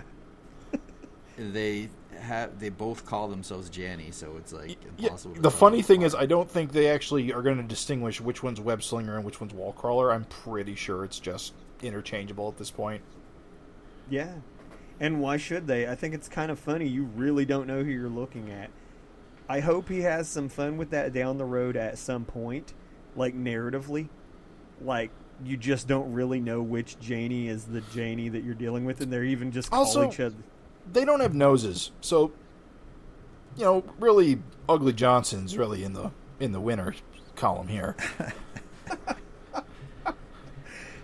I mean, is the he? other. I want to see a close up of him. Like you know when, when Erik usually opens up books, the first page has got like a real close up detail. I don't know that that it- fourth panel is pretty close up. Yeah, I just think he's Yeah. got ugly ridges on his nose, dude. I, He's, he's got a wide gotten he's more got a hands- wide nose, yes, and he's very chiseled. He's got he's gotten more handsome over time. When he was a kid, man, he looked like a toad. I swear. if you look at like I want to say around the issue seventies or something like that, Uh huh. when they were kind of like toddlers, he looked like a a nineteen twenties Chicago gangster with a body of a toddler. He grew into his ugly looks, dude. See here? Nah. I'm the ugly one, see? I'm sure we'll grow to love him if he lives. Yeah, I think he looks definitely more handsome, but he's still got his ugly, rigid nose. I hope they have something more than just super strength, or at least their characters developed really well. Um, because a, I like what you guys are saying. Like they should be kind of best friends for all that they've went through. For sure. I just hope he makes them interesting. Like I just, I need them to be interesting. They're kind of like, eh, they're, they're heroes. They don't have any masks or anything. Their suits are kind of weird, but they are based exactly on the old kind of Paul Dragon comic. In fact, I think Uh, that little stories. that lightning squiggle is very familiar to me. I think in a previous reprint of like the first appearance of Paul Dragon, I think that exact costume Yeah. appears. Verbatim. Yeah, both of their costumes are exact Yep. from the old. which I love. I think that's a great uh, take. I want to say that I do think both Crusader and Destroyer have awesome costumes, even though they're simple. They kind of like look basic, but they are still have a good look. And a reader pointed out in the Facebook group that um, Crusader has primary colors and uh, Destroyer has like secondary colors, which I think is very cool. It's a cool little Yeah. touch. I like it. And of course, uh, Maxine can't wait to get into a big sweaty heap. Well, remember, important to note because I will bring this up later. At this point, she was drunk and horny. And believe it or not, that's story arc progression for Maxine. So we'll bring. I, I, I'm not joking. We'll bring it up later at the end of the issue. So this is a sweet panel. Normally, I criticize like photo usage or whatever, but I think this looks really cool. I think when you use Oh it, yeah, well, that, that is just a photo. Yeah, You're talking about the scene with the, the Back in jet that's Chicago. crop dusting the freak out. That jet is Okay. not a photo. yeah. Oh no, that's drawn. But that is that is a series of lines. I, I love the use of this here. He's done it before, like when Malcolm went to the airport or whatever. So actually, I think like Larsen makes good use of it. But uh, yeah, man, kind of an iconic moment. Like here's Chicago, been just decimated by freaks since 19 when we started, like that cheat, and uh, Nineteen Jesus H Christ.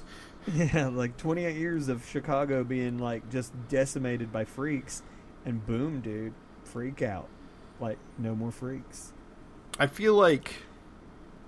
All right, this is gonna sound really dumb. Uh huh. I feel like. How do I even phrase this? You know what chemtrails are? Yeah. yeah, That conspiracy theory? This is literal chemtrails. I Yeah. feel like that would have a very large psychological effect on people. To get Oh, your psych- get, to get gassed, even if you're a normal person, you don't know what the fuck you're breathing in. True. What what if you had a s- We what live if, in strange what if you had times, a though. secret mutation that you didn't know about that was keeping you alive? I that was always the argument for why not to do it is they didn't Well- know how it would affect everyone. Well, I mean, we'll see that in a couple of pages Yeah. going forward. Like I remember during the e- it caused the death of a certain character. during Yeah. during the uh, Vanguard backups, Rock temporarily lost his powers and he had a freaking heart attack Yeah. as a result. And that has always been the excuse, kind of, in the pages of Savage Dragon against, you know, making people normal.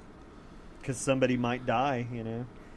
I mean, think about like the guy with fucking horns for eyes. He got lucky that when he got gassed, like something wacky with his eyes didn't happen. Like he wouldn't have fucking eye stems hanging off his face or something.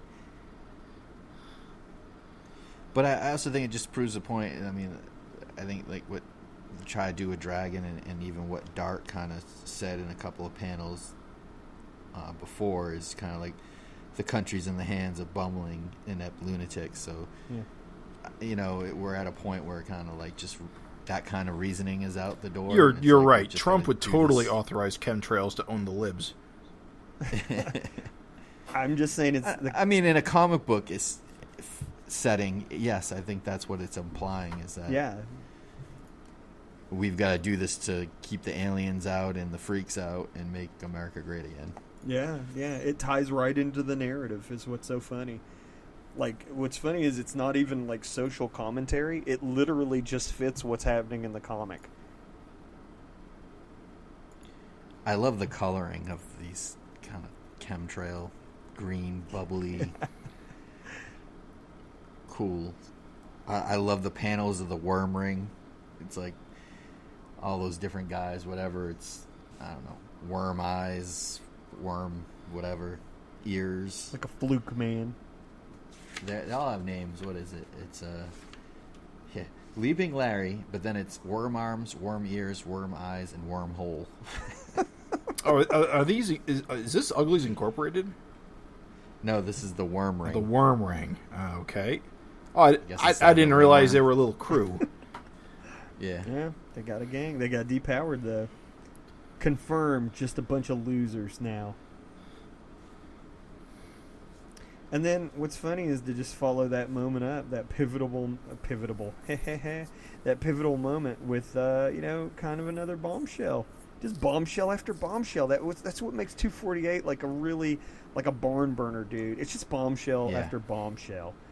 Like it would have been enough to see Chicago de-freaked, like depowered, like the with a huge problem plaguing the city for the entire 28 years of the book, just removed in a few panels, and then we like the very next page opposite a character. But it's even more than that. This whole issue, you, you go from, you know, all the the VC guys getting busted out, which is a major thing. Like, oh wow, you get to see all these guys again. You get to see, you know, uh, Angel come back from being paralyzed. right. You get to see, you know, uh, the uh, Mark and Peter and Janie as superheroes now for the first time. Huge cast member upgrade, in my opinion. It's like every two pages is something major. Yes, dude. Like, yes. This was a hell of an issue to come back. Like, after the gap.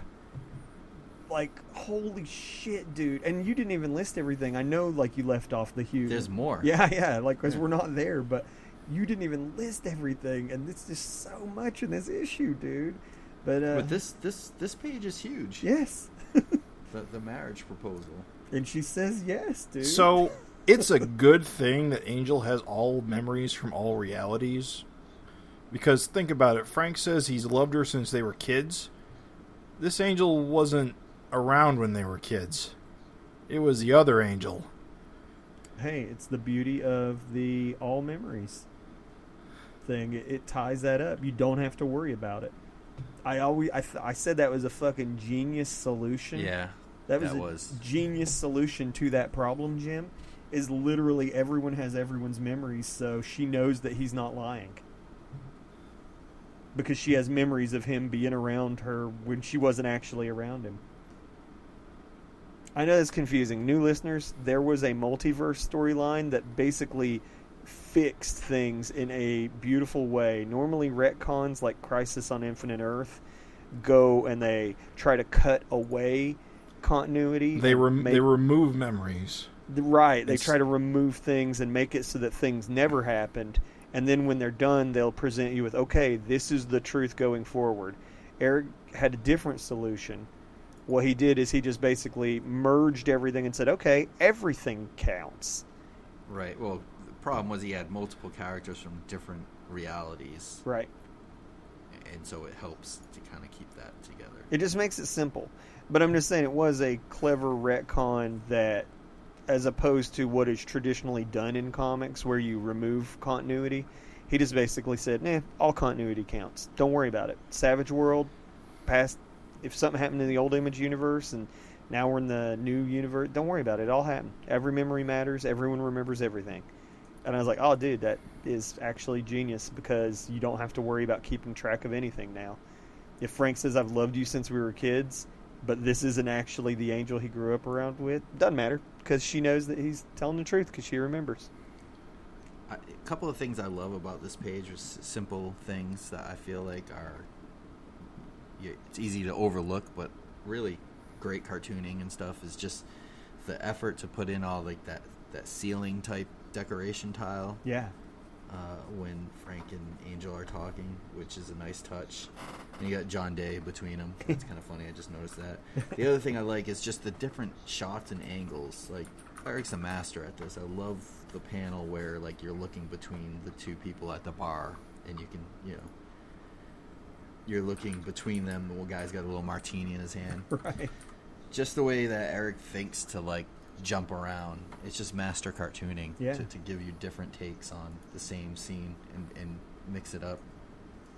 And then, of course, you know, the touch of Angel turning back into almost like a little girl when she gets proposed to. Yeah, dude. Like that, almost like that innocence feeling. Yeah, Like dude. the shock. I don't know. It's good. No, that's exactly what it is. Like a, like again, he's like, I loved you since we were kids, and he's like, you know, when she gets proposed to, like, boom, there's like child angel. It's like, ooh. Uh, yeah, yeah. The, the the the panel with her basically going into um, cartoon angel, which we haven't seen in a while. Which, to be fair, was never this angel's deal. That was always Angel Dragon's thing, not Angel Murphy's thing. Because when Angel Right. Murphy came back from, although I guess she was a little, no, she wasn't. She had she had she didn't have doll eyes. I don't think she ever had doll eyes. Not really. I think that was like the distinction between them until they got older. But you know what? Doesn't matter. No matter. Doesn't matter.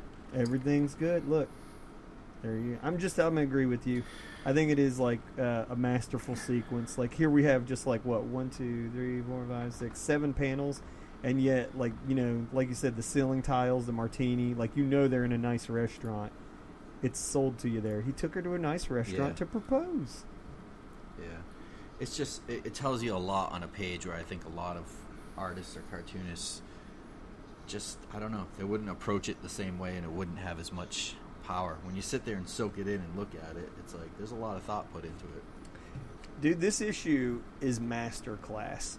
Not just for the amount of stuff that's happening, but like when you flip, it's like how much he accomplishes like in a single page. Yeah. Like, because you know, again, look at this sequence here. We got Chicago getting free, defreaked. We got the wedding proposal. You flip it, fucking Dung's dead, and the kids are making a break to Chicago. I'm just saying, holy shit, dude! So much in a single page. It's good, dude. Yeah, I mean you, the, the the whole like the kids are driving towards the I guess the border to, to Canada. Right. I love that. I hope Dad got out okay. And it's just kind of like that silent panel of like just the blood kind of oozing out of the, the gun. So he got freaked out, turned back to human, and bled out. Dude, it's sad. And like again, just the masterful use of cartooning there, just like you said, the silent panel. Like he's just there, dude. Oh, it's good. Yeah. So, why do you think he died? Erik explained on Facebook. Did you see? I guess I didn't that? see his official explanation. I have my assumption. Let's hear He your just said that- assumption before Oh, we yeah, hear yeah, the yeah. truth. My assumption was because the way his suit operates. Because if I'm reading his powers correctly, he transports feces from all over the world into his high pressured suit of armor. So without Okay. the, the access to the shit, the pressurization basically sucked all of his organs out of him. What what Erik said on Facebook page is that he had severed hands and somehow got changed. Uh, he, that's how he explained it. So when he got changed back to human, his severed hands bled out. Okay. Oh. Oh. Weird. Okay.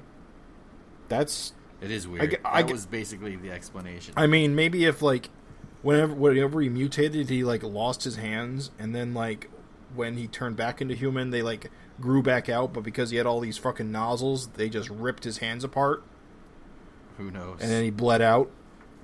I, I just thought it sucked all of his organs out of his asshole, but uh, you know, know, Erik's the boss. I like them both. I feel sad uh, for Dung being dead. I think he's an awesome character, but I wanted to say I think it is incredibly awesome. If you guys think about it, really, we got to see closure here on so many vicious circle classic vicious circle characters like we got to see them be old men and we got to see them fucking die. We got to see like the end of their story. Mako Yeah. skullface you know dung here. And it's just crazy because if you think about it like you'll never get to read the final joker story. You'll never get to read the end of like you know two face but man dude you read this book you see where these characters end up. Yeah, it's cool. And you get to see them age, which is cool. yeah who would have thought dung would have made it to gray and old and have daughters and i don't know it's just fucking nuts dude i love it I knew. I knew that one day he was gonna have poo daughters. you did not know you lie you lie you did not know Also, another thing, this page, another argument for the the poo kids to wear clothes. It's like, how do they drive in the car with these guys? Like, just gonna take a long trip from Chicago to Toronto with just giant shitlords in the back seat. Oh, it's got to reek. We also this is the first confirmation that uh, Waylon doesn't have powers. We all we were speculating the whole time. We were like, well, what's it? You know, because again, every other character is almost a parallel to a previous vicious circle character. But then the whole time we just saw this kid in a toboggan, and we knew that he was like uh, Octopus's somehow child or something. Yeah, uh, Erik kept faking us out by making him wear like the trench coats. I think. Yeah. if I remember right. Like, Well, you kept thinking, man, maybe he's got the like octopus is like up under his coat or something like that. Here he confirms, dude, I'm just a normal dude. I don't even have power. He's just a normal guy. Yeah. Then Open Face Junior says that all changes in Toronto. Waylon, you can finally fulfill your destiny and become one of us. So I'm not sure what that means, but One of us. how do they activate his powers? I. I gotta say, um, you get to see uh, Dumpling and Blossom like teasing more about like you know Jimmy. I'm a dumbass. I didn't realize that Cutthroat's kid was Jimmy. So uh, I'm pretty sure. I'm I feel real sad for them. Like I don't know, these are sympathetic characters for me for some reason. I know they're comedic, but like I feel bad for them because their lives have to be a goddamn nightmare. Everyone has to hate them. They'll never know love, dude. They're shit monsters. And like yeah, clearly they have emotions and they clearly want these things. And they And it also can it- they also can live beyond Dung's lifespan. So Yeah. he doesn't need to be alive for them to be animated.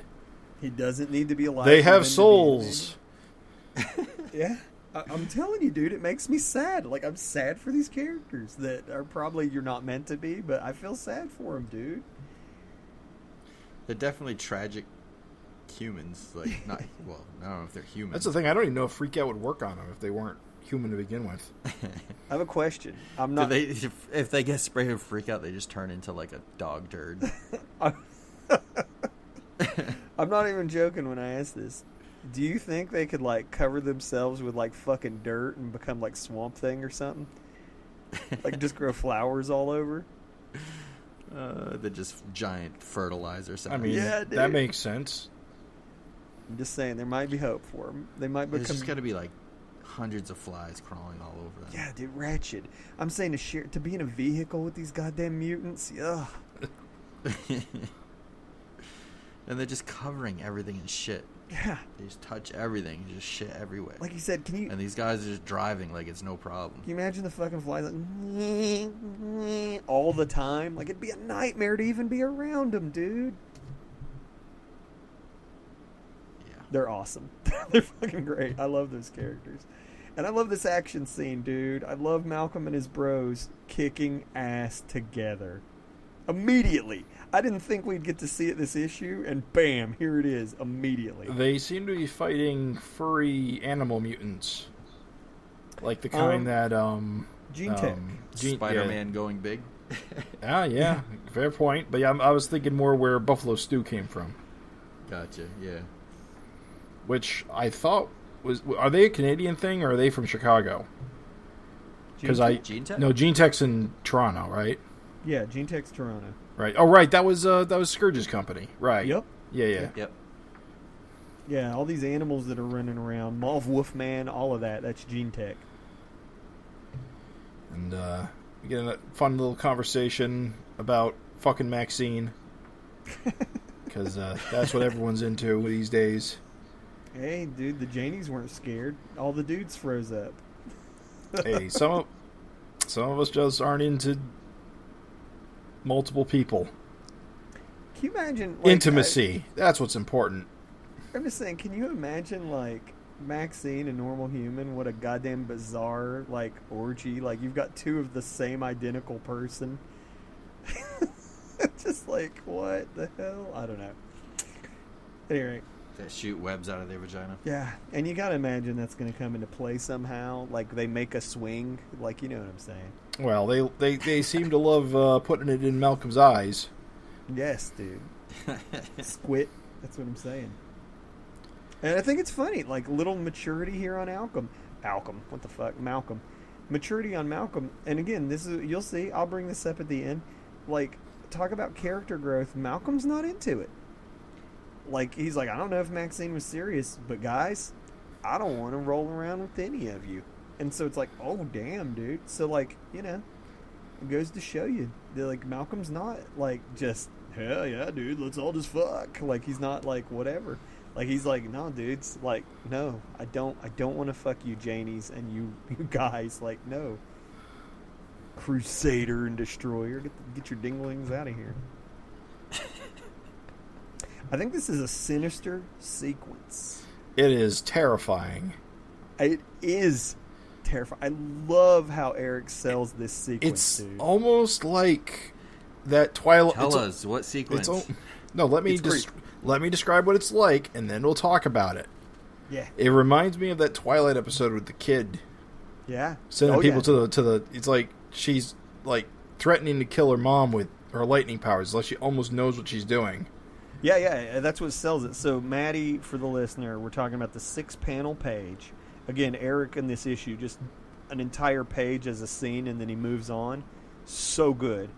And Maddie is basically the youngest dragon child, and she's got lightning powers, and she can't control them well. It's why Maxine wanted the freak out, and it's why she was terrified. And here comes Maddie with green eggs and ham, basically forcing Maxine to read this book to her. And Maxine's fucking so scared she's gonna get electrocuted and die that she's like fucking crying reading this book. Dude, it's a creepy scene. Yeah, it's chilling. It is.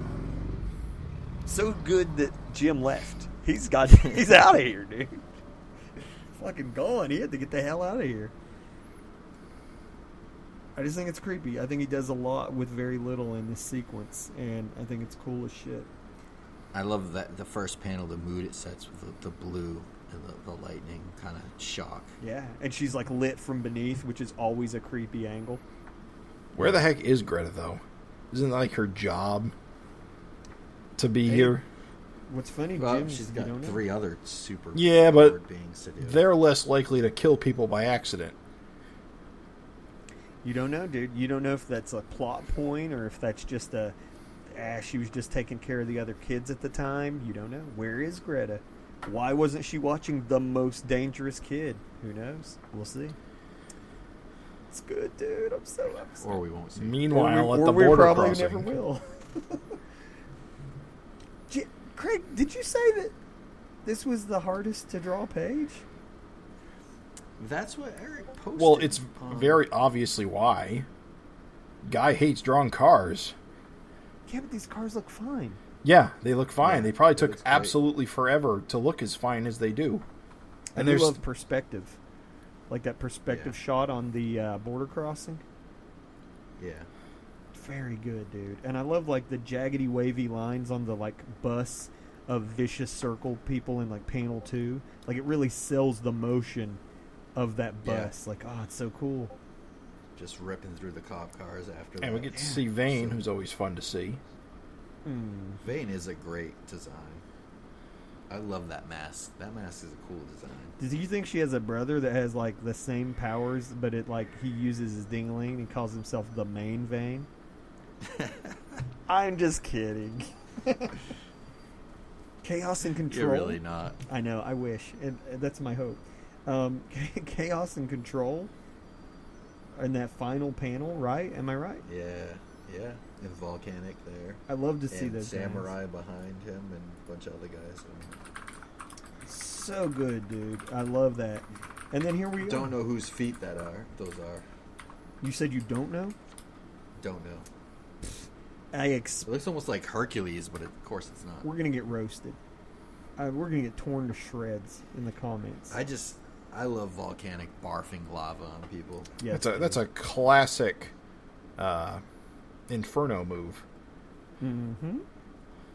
No, volcanic, right? No, remember, but way way back in the early Dragon, there was Inferno who would do that, Yeah. breathe fire on. Well, his daughter is part of the vicious circle. Right.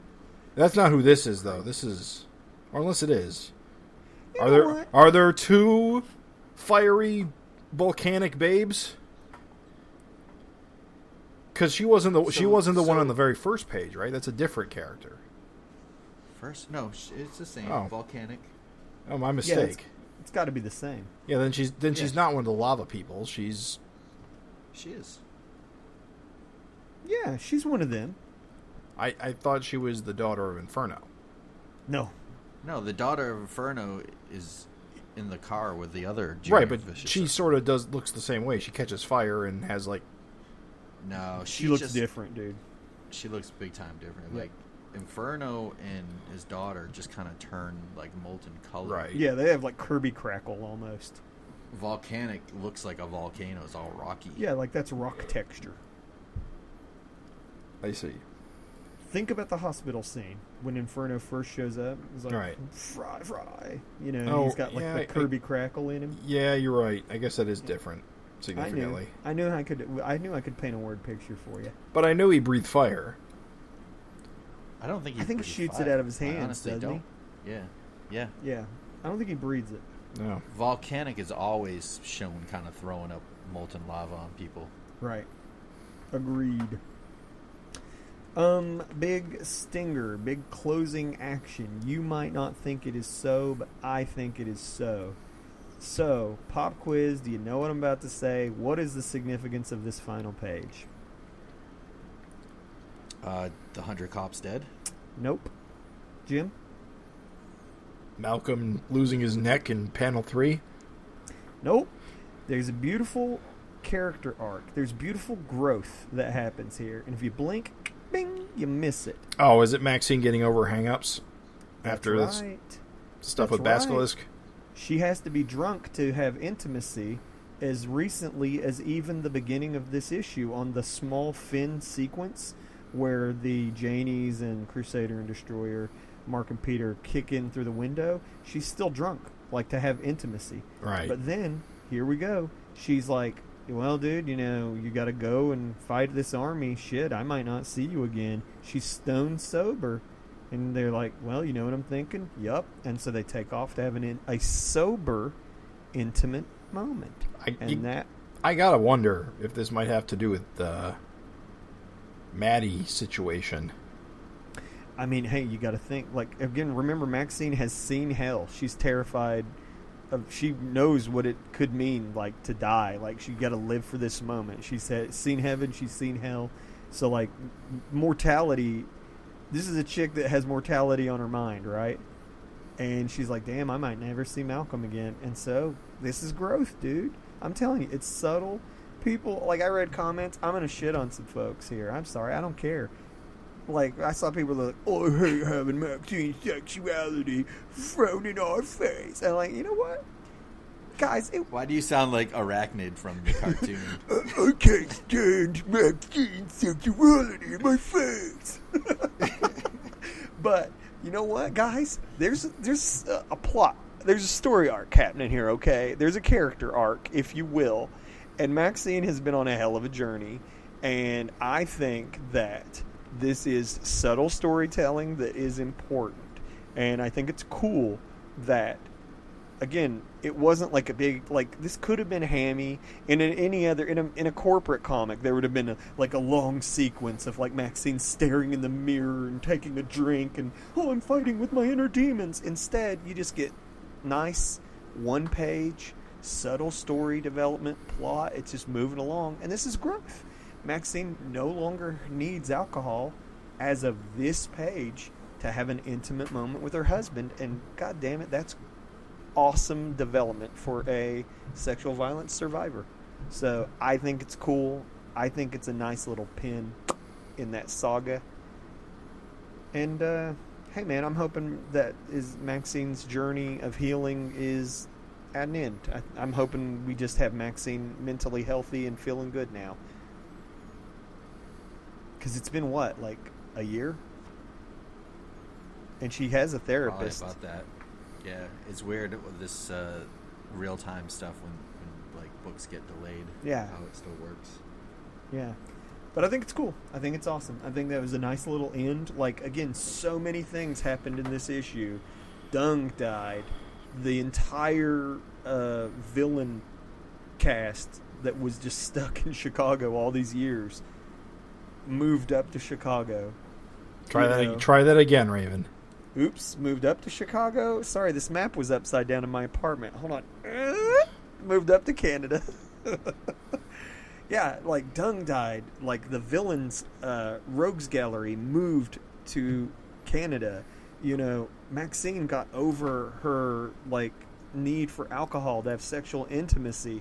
We got long-standing like Malcolm related characters made their debut as superheroes like you said Craig in the modern era. Like goddamn dude this Chicago got its freak population wiped out.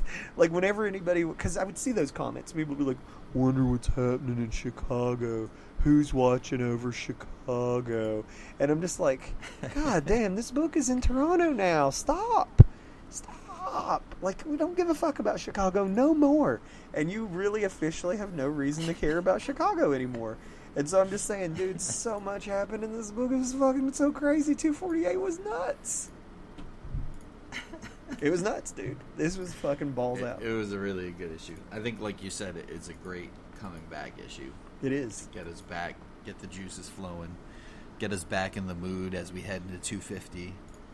i'm Seeing all the, the, the ducks lined up. i'm gonna go ahead and dub this one the meatiest potatoes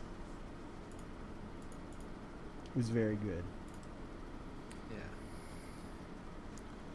Shout outs to Andrew Dietremont for shouting out the Fincast in his letter in the letters page.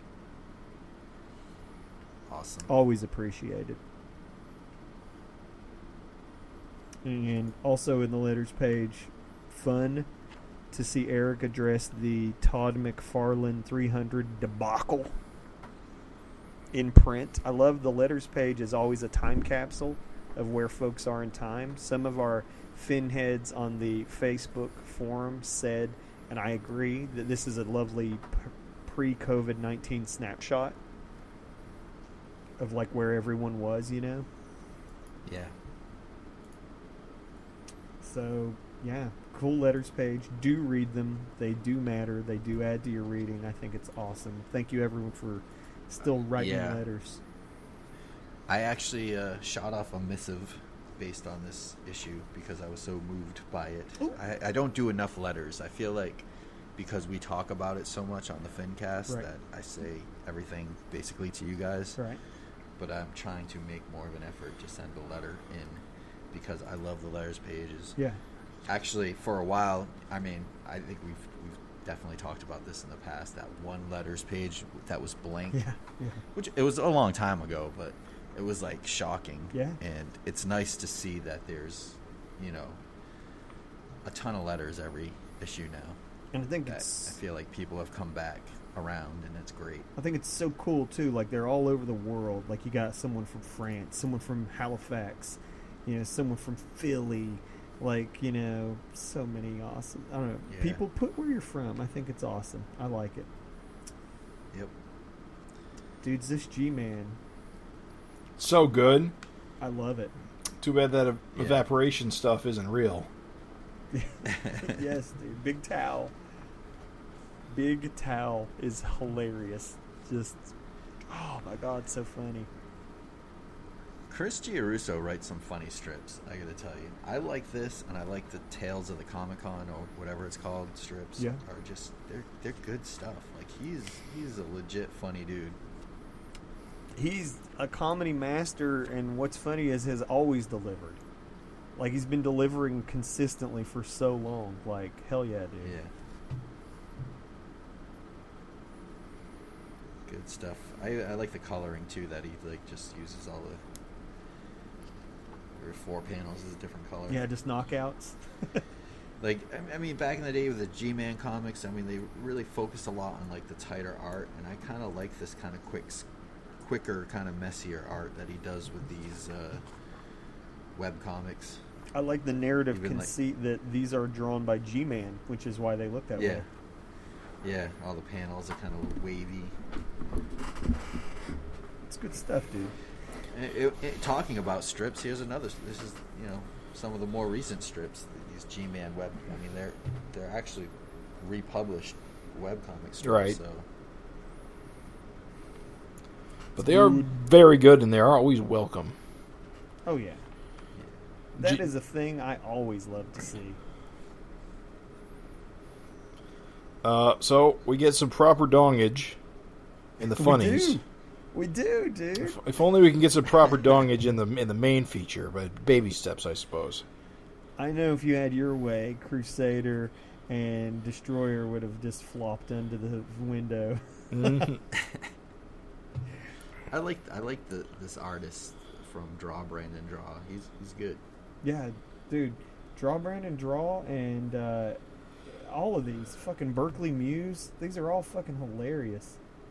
Yeah, this this was a good good uh, issue for the funnies. that that the eat more bikes strip is really funny to me, yes. Yeah. and and it's really funny for reasons that don't make any real sense. You guys, did both of you guys see Spider Verse? No.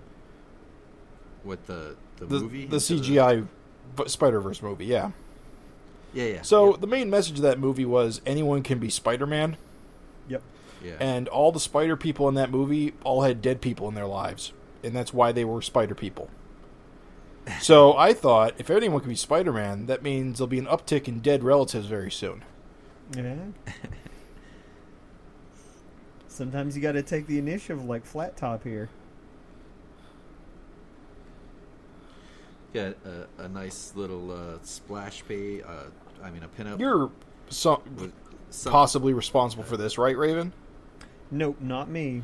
Andrew Well, I know you. I know. you- I know you didn't draw it, but you, you weren't the one who got her wise to dragon. Oh, you talking about the back or the? Oh, Andrew Oh, Clark oh, one? oh, right. Okay, not this. Right. Sorry, I forgot there was another pinup. No, I'm talking.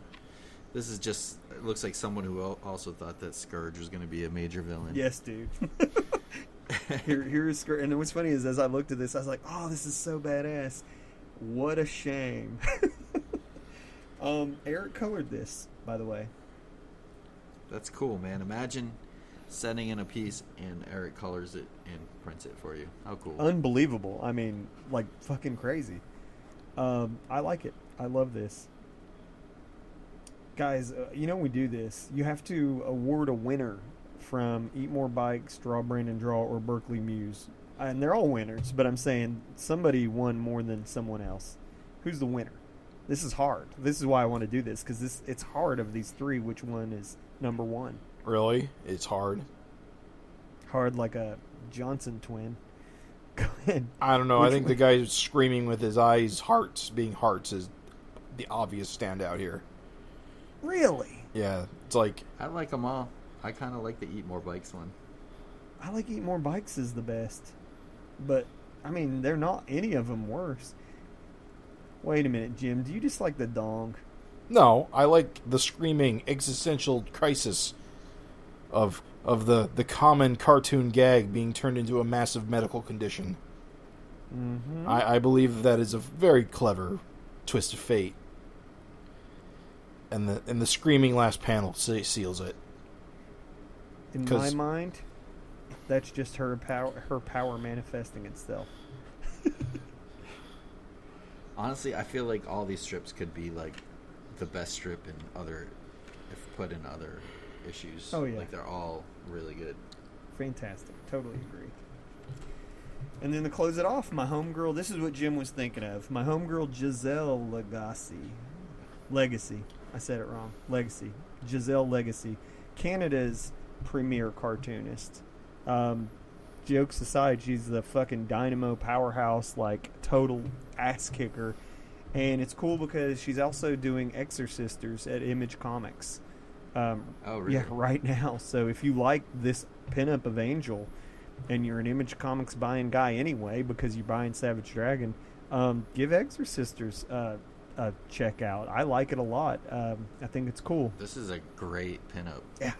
It's, I don't know, it's just very good looking angel, Just and I love the little touch with like the Toronto skyline. dude, Jiz is a fucking pro. She's been doing comics for a long time. Like Yeah, it's definitely pro caliber. When you see it, you know. she's got a 20 year career or, or more herself behind her and goddamn she's done like so many books like i've got like literally a box full of books just by her. It's insane dude. So yeah she's a What is what books is she like most known for? um giselle started like a network uh, called the Pixie Trix comics like network and menage a 3 was probably what a lot of people would know her from.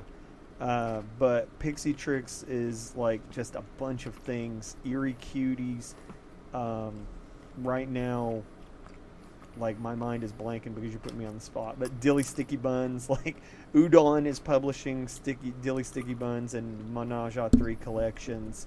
Uh, like you know Udon, if you read comics, Yeah. like, that's a publishing company. It's been in comics a long time. But um, yeah, a ton, dude. I mean, like so many that it's hard to remember them all. Like she has done so much and yeah, again, if you like this pinup, she loves Dragon too. And what's cool is that she actually got into Dragon. I didn't directly harass her. She got into Dragon completely on her own just because of like social media, like all the like me constantly sharing like posts from the Facebook group or the Savage Fincast or whatever. Like that, like she saw me talking about it enough that she's like, "Well, this has got to be good. I'll give it a shot." And she fucking read it on her own and loved it, dude. That's awesome. Yes. And I told her, I said, if I said, Jiz, I said, you're such an awesome artist. I said, if you do a pinup, I said, I know Erik would like love to like feature it. I'm sure. And she sent it to me. He's like, oh, kick ass. Okay, I'll I'll use it. And she was fucking like hyped. Mr. Glum's her favorite character, and I nobody spoil it, but like she doesn't know. she doesn't know what happens, so keep that a secret if you see her. But yeah, she's like, oh, I love Mr. Glum. He's so cool. He's so awesome. I love him. I was like, oh my. So yeah, so good, dude. Thank you, Jiz, for an awesome like putting a cap on an awesome issue. Like, holy shit, dude, it's two forty eight. It's like a fifteen out of ten. Like that was so good, dude. Good stuff. Absolutely. Incredible. Um, I guess we're gonna roll right into a little dessert, a tasty treat to go with our meat and potatoes. Uh, Urban Legends TMNT, little Turtle Power. So this is a pretty cool issue. Just, just, just to, we're not going to dwell super long on this. Uh, episode's going a little long already, but we'll get into the important, relevant bits. The main thing is this issue's got big presence of SOS in it, Very cool. Yeah. of of a very particular era. During like the back during, uh, I think when Rock was leading the team, even. Yeah, Rock's the leader, and he says Dragon's dead and presumed missing. So Yeah. So Dragon's probably on Godland at this point. Yeah, having his space adventures after uh, Dark World blew up. But uh, the the general premise is Donatello's been picked up by these men in black. Turns out they work for the government, and they've brought them to the SOS uh, to figure out what his deal is. And we've got uh, Drock and Kid Avenger and the Shrew, who are all cool. members at the time. They're all che- they check out their uh, they check out Donatello's flying car, which has got alien it's alien origins, so they think Don might be an alien. right, Um, Don's trying to come up with references, uh, but apparently no one's got the phone number for the Night Watchman. yeah, yeah. Dragon's gone. Nobody can get in touch with Night Watchman. And uh, Don makes a little mistake by basically saying, I could walk out of here anytime I wanted. And Kid Avenger overreacts and attacks him, calling it a jailbreak. We get into a very, very brief fight until Horridus shows up. and Horridus knows the Turtle Boys, so she vouches for him, and then get that defuses this situation. Right. Uh, it's pretty pretty cool just to see these guys in action to see uh, Fosco drawing them. Loved it, dude. Loved it. Yeah, I love I love Rock in that costume. Yeah. that's a great Oh, yeah. costume for him, and seeing it colored is great too. Frank killed on this, like all these dragon guys, like Frank killed on this sequence so much, dude. I loved it. It is unfortunate he needed to use an arrow to tell us which way to go. Yeah, what was that? Well, about? sometimes when you're reading, uh, when your word balloons are unhelpful, you have to put an arrow in to direct the Jim- eye. It's very clumsy, but sometimes you don't have a choice. Not to get in the weeds, we got to be tight here, I know, but did you see that goddamn Arrowfest in Ludocrats? Uh, actually, no. I guess Oh, I, no. I guess I blanked over it. Maybe it wasn't Ludocrats. I read a comic this weekend that had the arrows going. Oh no, it wasn't Ludocrats. Okay, I won't say what it is, but hmm. yeah, it's definitely not Luda. no, it wasn't Ludocrats. I won't say what it is because I don't want to put people on blast. But like, dude, No, but you just said ludicrats. I, I think you were ready. Yeah, yeah, I was ready to blast Ludocrats. No, no, no, no, no. There was something else. I read a comic that the arrows went all the way down the left side, then Ooh. shot back up to the right top corner, then back down to the lower Ooh. right corner. Yeah, dude, it was nuts. I mean, that's still not the worst I've ever seen, but oh, damn, that's not good. That is, I that is. You really should have rethought those layouts way earlier than this. That shit was bananas. I couldn't believe I arrows in every panel, dude. I was like, whoa! No, and it's kind of funny here in this because it's like pointing at Horridus's butthole. Yeah, if this was if this was published today, thing. you would see something there in that black void. It's funny. That's all I'm saying. The arrow pointing at her butthole. Clack, clack. All right, I, I stopped you. I'm sorry. Please continue. Well, there's nothing else. I mean, what else is there to say? Um, following up from the end of our last issue, uh, last story, Eric, uh, Casey Jones is taking credit for killing all the Komodo dragons in the sewers, trying to collect, uh, trying to collect the, um, 10K. yeah, the, uh, the, uh, what's the word I'm looking for? The, uh, Reward. bou- the, the reward bounty on them. Uh, but unfortunately, he had to skip out of work to do this, and he's been fired by his boss over the phone. April took the phone call uh, because he was seen on television. Basically, it blew his blew his blew his alibi, and got terminated from his job. Called in sick to hunt gators in the sewers. Uh, then uh, Raph shows up dressed as the Shredder, has a little heart to heart. That's a great. It Scene. is great. Like it's especially scene. great with like how Splinter handles uh, handles Shadow getting her out of the room without knowing he's there, because he's a Mhm. he's a real ninja. That Splinter. he's the he's the proest. Mm-hmm. I, I really like the tension between Splinter and Raph, Yeah. and how basically, Yeah. you know, Raph's jealous of Leo as well, Yeah. and brings him into the conversation. It's it's a great scene. Yeah, Gary, man. That Gary can write a fucking comic, I'm telling you. Characterization out the wazoo just in that brief interaction. Yeah, Splinter doesn't believe the Foot can be reformed, and he does not like his son being the leader of them. Uh, so they got they got some animosity brewing there. Uh, we get some more stuff with Leatherhead and the turtles down in the turtle lair. Leo's lost his hand. He's not feeling great about that. It's Yeah. uh, kind of a big deal, actually. It feels almost like it was understated when it happened. Yeah. Yeah, definitely. Uh, so it turns out. Hold on a second. All right, so Leatherhead has a Uto- uh, Utrom friend who's one of those brains like Krang. Krangs. Well, they're kind of like Krangs. Krang's Yeah. Krang's not really a Utrom because he's a. they never really used that concept in the cartoon. Right, right, right. He's just a he's just a brain in the It's he's what? it's obvious he's based. He's on based Yeah. on it, yeah. But the Utroms are basically they're not an evil alien race. They're just Nope. kind of they're kind of like elitist assholes at at worst. Yeah. But this one's friends with uh, Leatherhead, and Leatherhead has been helping him rebuild this teleporter so that he can go home. Uh, yeah, it's- transmat device. Well, this ties all into early Ninja Turtles. oh yeah, this like this goes way back. This has been this this is Wait. stuff that's been going on since the earliest issues. This Doctor X Utrom was left behind In fact- from like a battle from like episode issue The four U, of Ninja the Turtles. Utrom technology is actually directly responsible for the turtles' um, mutation. Yeah, they, were, they made the mutagen. Right. Uh, so they built this teleporter, and it accidentally activates and sends Leonardo across the galaxy. No, It it, ain't an doesn't- it accident. doesn't. Oh, right, it's a test. Yeah. Because Doctor X is kind of an asshole. Yeah. He's like, why would I test it on us? And he's like, I can't test it on Leatherhead and me. And he's That- like, Oh, you're a dick, dude. That's right. He kind of he kind of tricks Leo into getting on the platform and just turns it on.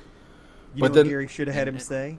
Gary should have had him say, Dude, you might look like a brain, but you're a dick. Uh, and so when they turn it back on to bring him back, he just ignores him. Yeah, it was really bad, Raven. I just I, I, I want to make sure you knew that.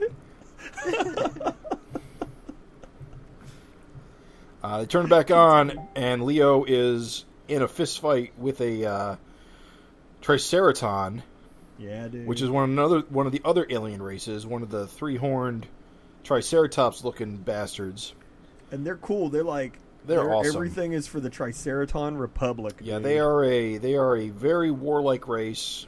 Yeah, uh, very anti-alien, very uh, tough. Each one is pretty powerful on their own. yeah. Um, so this one's come through the teleporter, and he immediately tries to kill everyone around him to get to take control of the transmat. I like this bastard claims the whole planet. this whole planet is mine and for the Triceraton Empire. I'm like, oh man, dude. right. It's it's much of a continuation again from those early Ninja Turtle stories. Yeah. Um, Mikey managed to turn his turns his own gun on him, and it does manage to put him down. Unfortunately, during the fight, the uh, the the the other Triceratons from across the galaxy have managed to lock into the signal of the transmat, and the entire squad has now teleported into the sewer. Yep. And now the odds are just so uh, such that the turtles don't even have a chance to stop them. Can I just say I, I'm enjoying the coloring on on this? Yes. the purples and the bright flashes and stuff. It's it's good stuff. Oh yeah, dude. Absolutely top notch. So the one Leo does, Leo does the one thing that he can do, which is destroy the transmat, so at least more can't come through. Right. And then him and Mikey bolt. I love that triangular gun. It's neat. it's awesome. It's always weird to see the turtles using guns because uh, they don't really like using them, but uh, they're not above using them Right. c- because they're ninja. Right. Well, I mean, if you're fighting a fucking giant Triceraton, man, you're gonna whip out a gun on him. Apparently, Triceratons Do- can't swim. Yeah, it's awesome. They just sink like big dumb dinosaurs. Well, they can't breathe. It needs said too. You see them sort of like struggle to breathe. They can't breathe our atmosphere long, and so that's Yeah. why this guy, as soon as he gets underwater, like immediately fucking chokes. Like if you notice where the one is coughing, and again, it was always that way. Like you said, Craig, this is very much early Ninja Turtles. And so these dudes, they're okay for a minute, but yeah, he gets in the water. It's just like.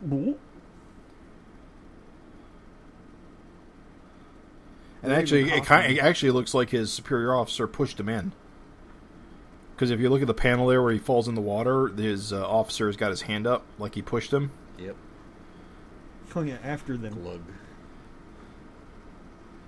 which uh, seems like a waste of men if you know you can't swim. So yeah, so uh, they're gonna try and uh, repair the transmat so that they can create a basically a beachhead to take over the planet. Right. Uh, and so they've got a portable ones, which they use to lock on to alien technology, where they assume the uh, Utrom is gone. But it turns out he's locked on to Donatello's uh, suit, and so It- one of they it's one of the soldiers. Hmm?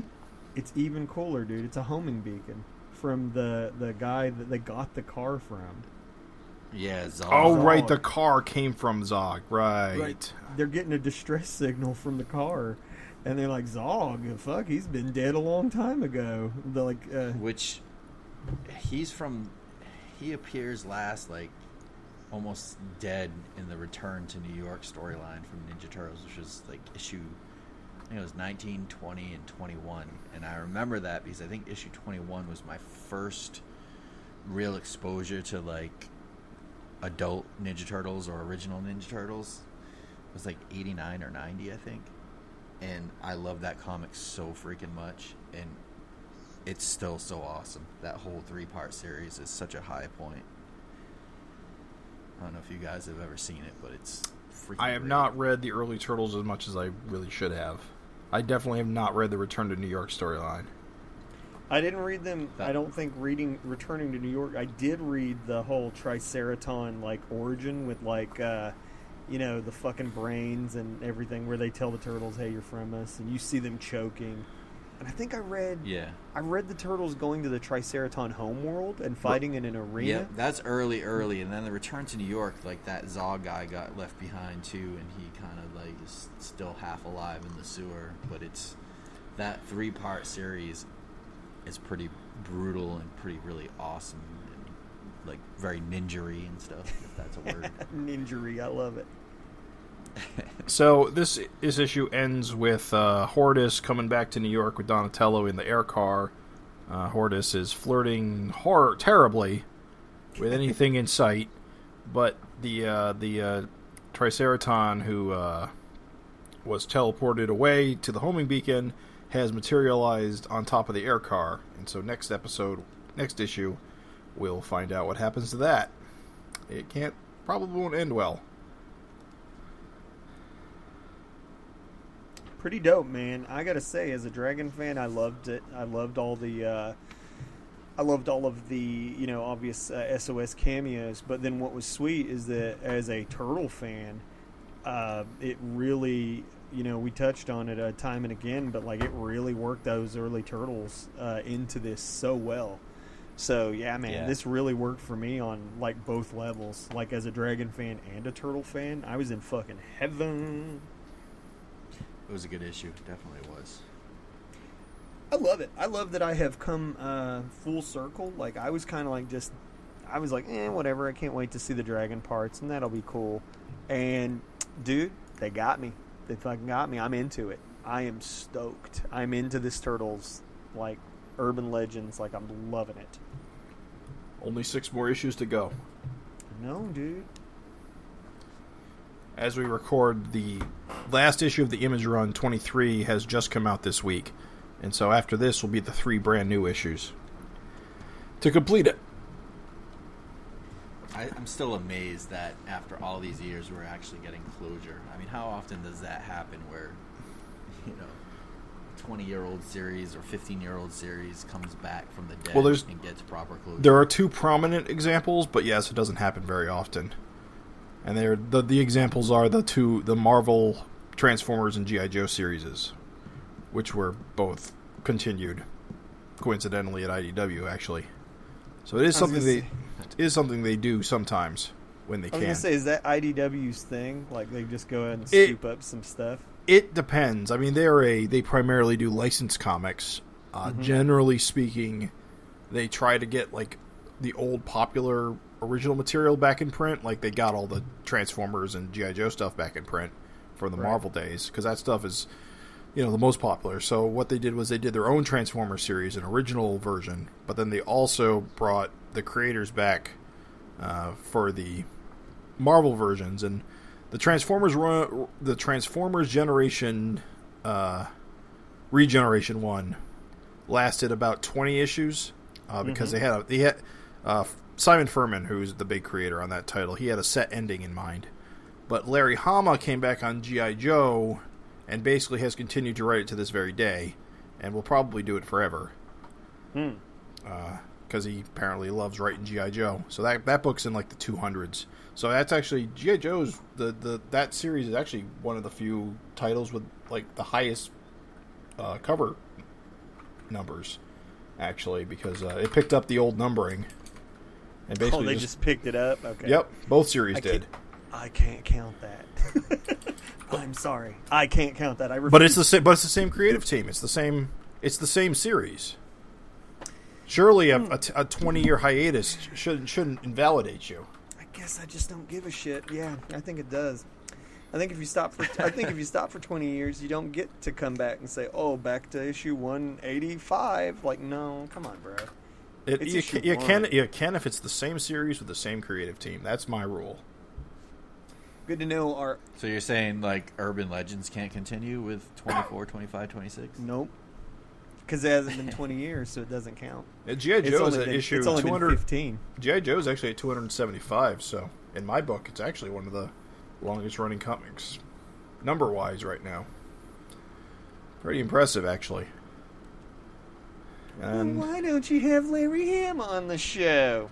and uh, actually, it's run for over a, almost 125 issues since it came back too. So that's just impressive on its own. No, that's good. I'm I'm shocked. Actually, you know, obviously, jokes aside, like uh, any success in the North American comic market on any comic is a rising tide lifts all ships, baby. I'm just saying it's good for everyone. So fuck yeah, that's awesome. That is good. And I'm hyped for GI Joe fans. Like it's cool, man. All right, so I think that's it for this issue. I mean, the Turtles issue was good. It's you know, I think at this point it's pretty you know, Fosco does good art. The coloring's been pretty good. I don't know if it's better than black and white, but it has not been offensive. Soon it won't matter. Isn't that exciting? Yes, Yeah, but I think it's been better than just offensive. It's he, and I'm gonna kill. You know, the listener's gonna kill me, but uh, what's Adam Guzowski? I think he's done a, a bang up job. Agreed. I've really enjoyed seeing it's it. in color. good, but there's certain things I don't like. Like he does digital color hold things with, particularly with the bright lights, which I don't care for because I'd rather it be done in a more traditional fashion. I like it because it feels modern. Yeah, but I don't think it looks. I mean, it looks f- modern, but I don't know if it looks great. I don't like the. I don't like the digital brush effects, especially with light sources. I think it's. I just don't think it looks good. It'd be different if he was burying the artwork, okay? If he was hiding an effect, if he was using an effect to overwhelm the artwork so much that you couldn't see the art. But I don't feel like he competes with the artwork when he does that. I feel like all it does is just, you know, complement it. Like on the very last page with the uh, with the Triceraton teleporting in, they've made him semi-transparent. They've made his his uh, ink to his inks like softer than what they would have been in the black and white. I don't have a compare anything to compare it to, but I just feel that that is a step too much. Like turning in what is was probably an ink drawing into like a like a digital effect. He's transporting in, dude. Oh, I I, But I, don't know if he's transporting in or he's just listening as like a hologram. Well, they well that's the thing. He kind of looks like a hologram. I don't think it actually reads very well. Uh, I don't know. Like again, I don't know what it. Lo- I don't. But I think that's what he's supposed to be. A hologram. no, no. He's tele. He's No, tele. he's- He's, he's transmatting in. in. It's Yeah, he's transmat. He's transmatting in. transmatting in. Yeah. That is what is happening for certain. But yes, 100%. but No, he's saying transmit. Uh, yeah, don't know. transmats transmit. He's teleporting in. It's a teleport effect like Star Trek. What's wrong with that? But but Craig's not wrong. It also reads as a hologram e- uh, listening in because I don't think the effect works. I'm sorry, but you would have to be a dumbass if you thought that they were like they literally tell you what they're doing. They're like, "Oh, we locked onto his thing.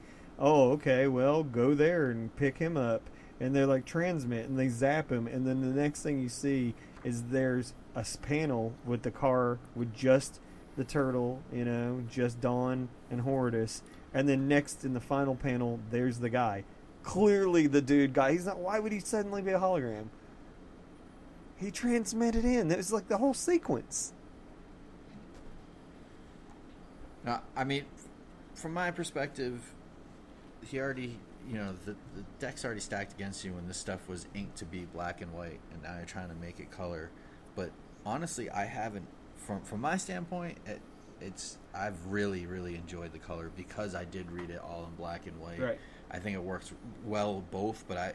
I was really afraid, and I feel like we talk about this every time we review but I was afraid that it, the coloring was going to suck, and it's far from sucked for me. It's really brought out things that I didn't see before, and helped me enjoy things better, like uh, when they go to like the astral plane and stuff like that, which I think those color kind of his coloring on that works well. Um, I do like the dark shadows of like the sewers and everything, and then the bright lights like like we see on this transmitter or whatever, Right. or the laser gun fire that really kind of emphasizes how bright it is in a dark sewer.